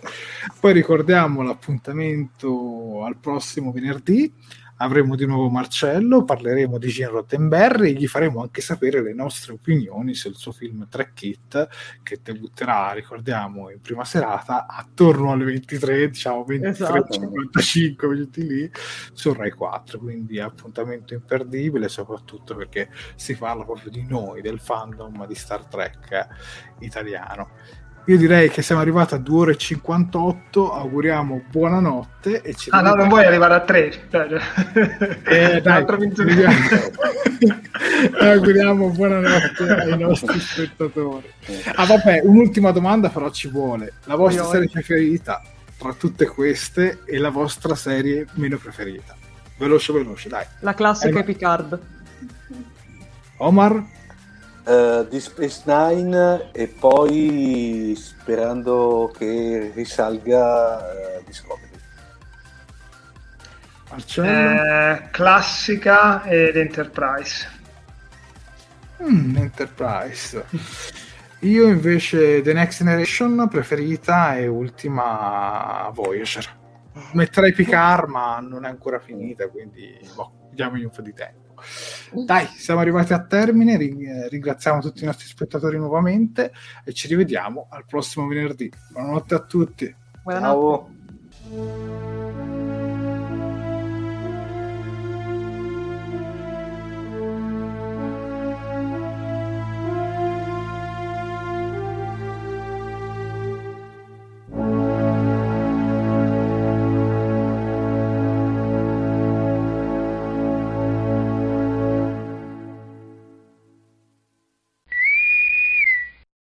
Fantascientificast e Talking Track sono produzioni amatoriali, non si intende infrangere alcun copyright, i cui diritti appartengono ai rispettivi detentori. Fantascientificast e Talking Track non sono in nessun modo affiliati o sponsorizzati da CBS Corporation o da chi detiene l'uso del marchio Star Trek in Italia. Il podcast ha carattere esclusivamente ricreativo e divulgativo, non ha alcun scopo di lucro e viene diffuso gratuitamente. Autorizzazione SIAE 56125359. Nessun byte e nessun tribolo sono stati maltrattati durante la produzione di questo podcast. As humans, we're naturally driven by the search for better. But when it comes to hiring, the best way to search for a candidate isn't to search at all. Don't search, match with Indeed. When I was looking to hire someone, it was so slow and overwhelming. I wish I had used Indeed. If you need to hire, you need Indeed. Indeed is your matching and hiring platform with over 350 million global monthly visitors, according to Indeed data, and a matching engine that helps you find quality candidates fast. Ditch the busy work. Use Indeed for scheduling, screening, and messaging so you can connect with candidates faster. And Indeed doesn't just help you hire faster. 93% of employers agree Indeed delivers the highest quality matches compared to other job sites according to a recent Indeed survey. And listeners of this show will get a $75 sponsored job credit to get your jobs more visibility at Indeed.com slash podcast. That's Indeed.com slash podcast. Terms and conditions apply.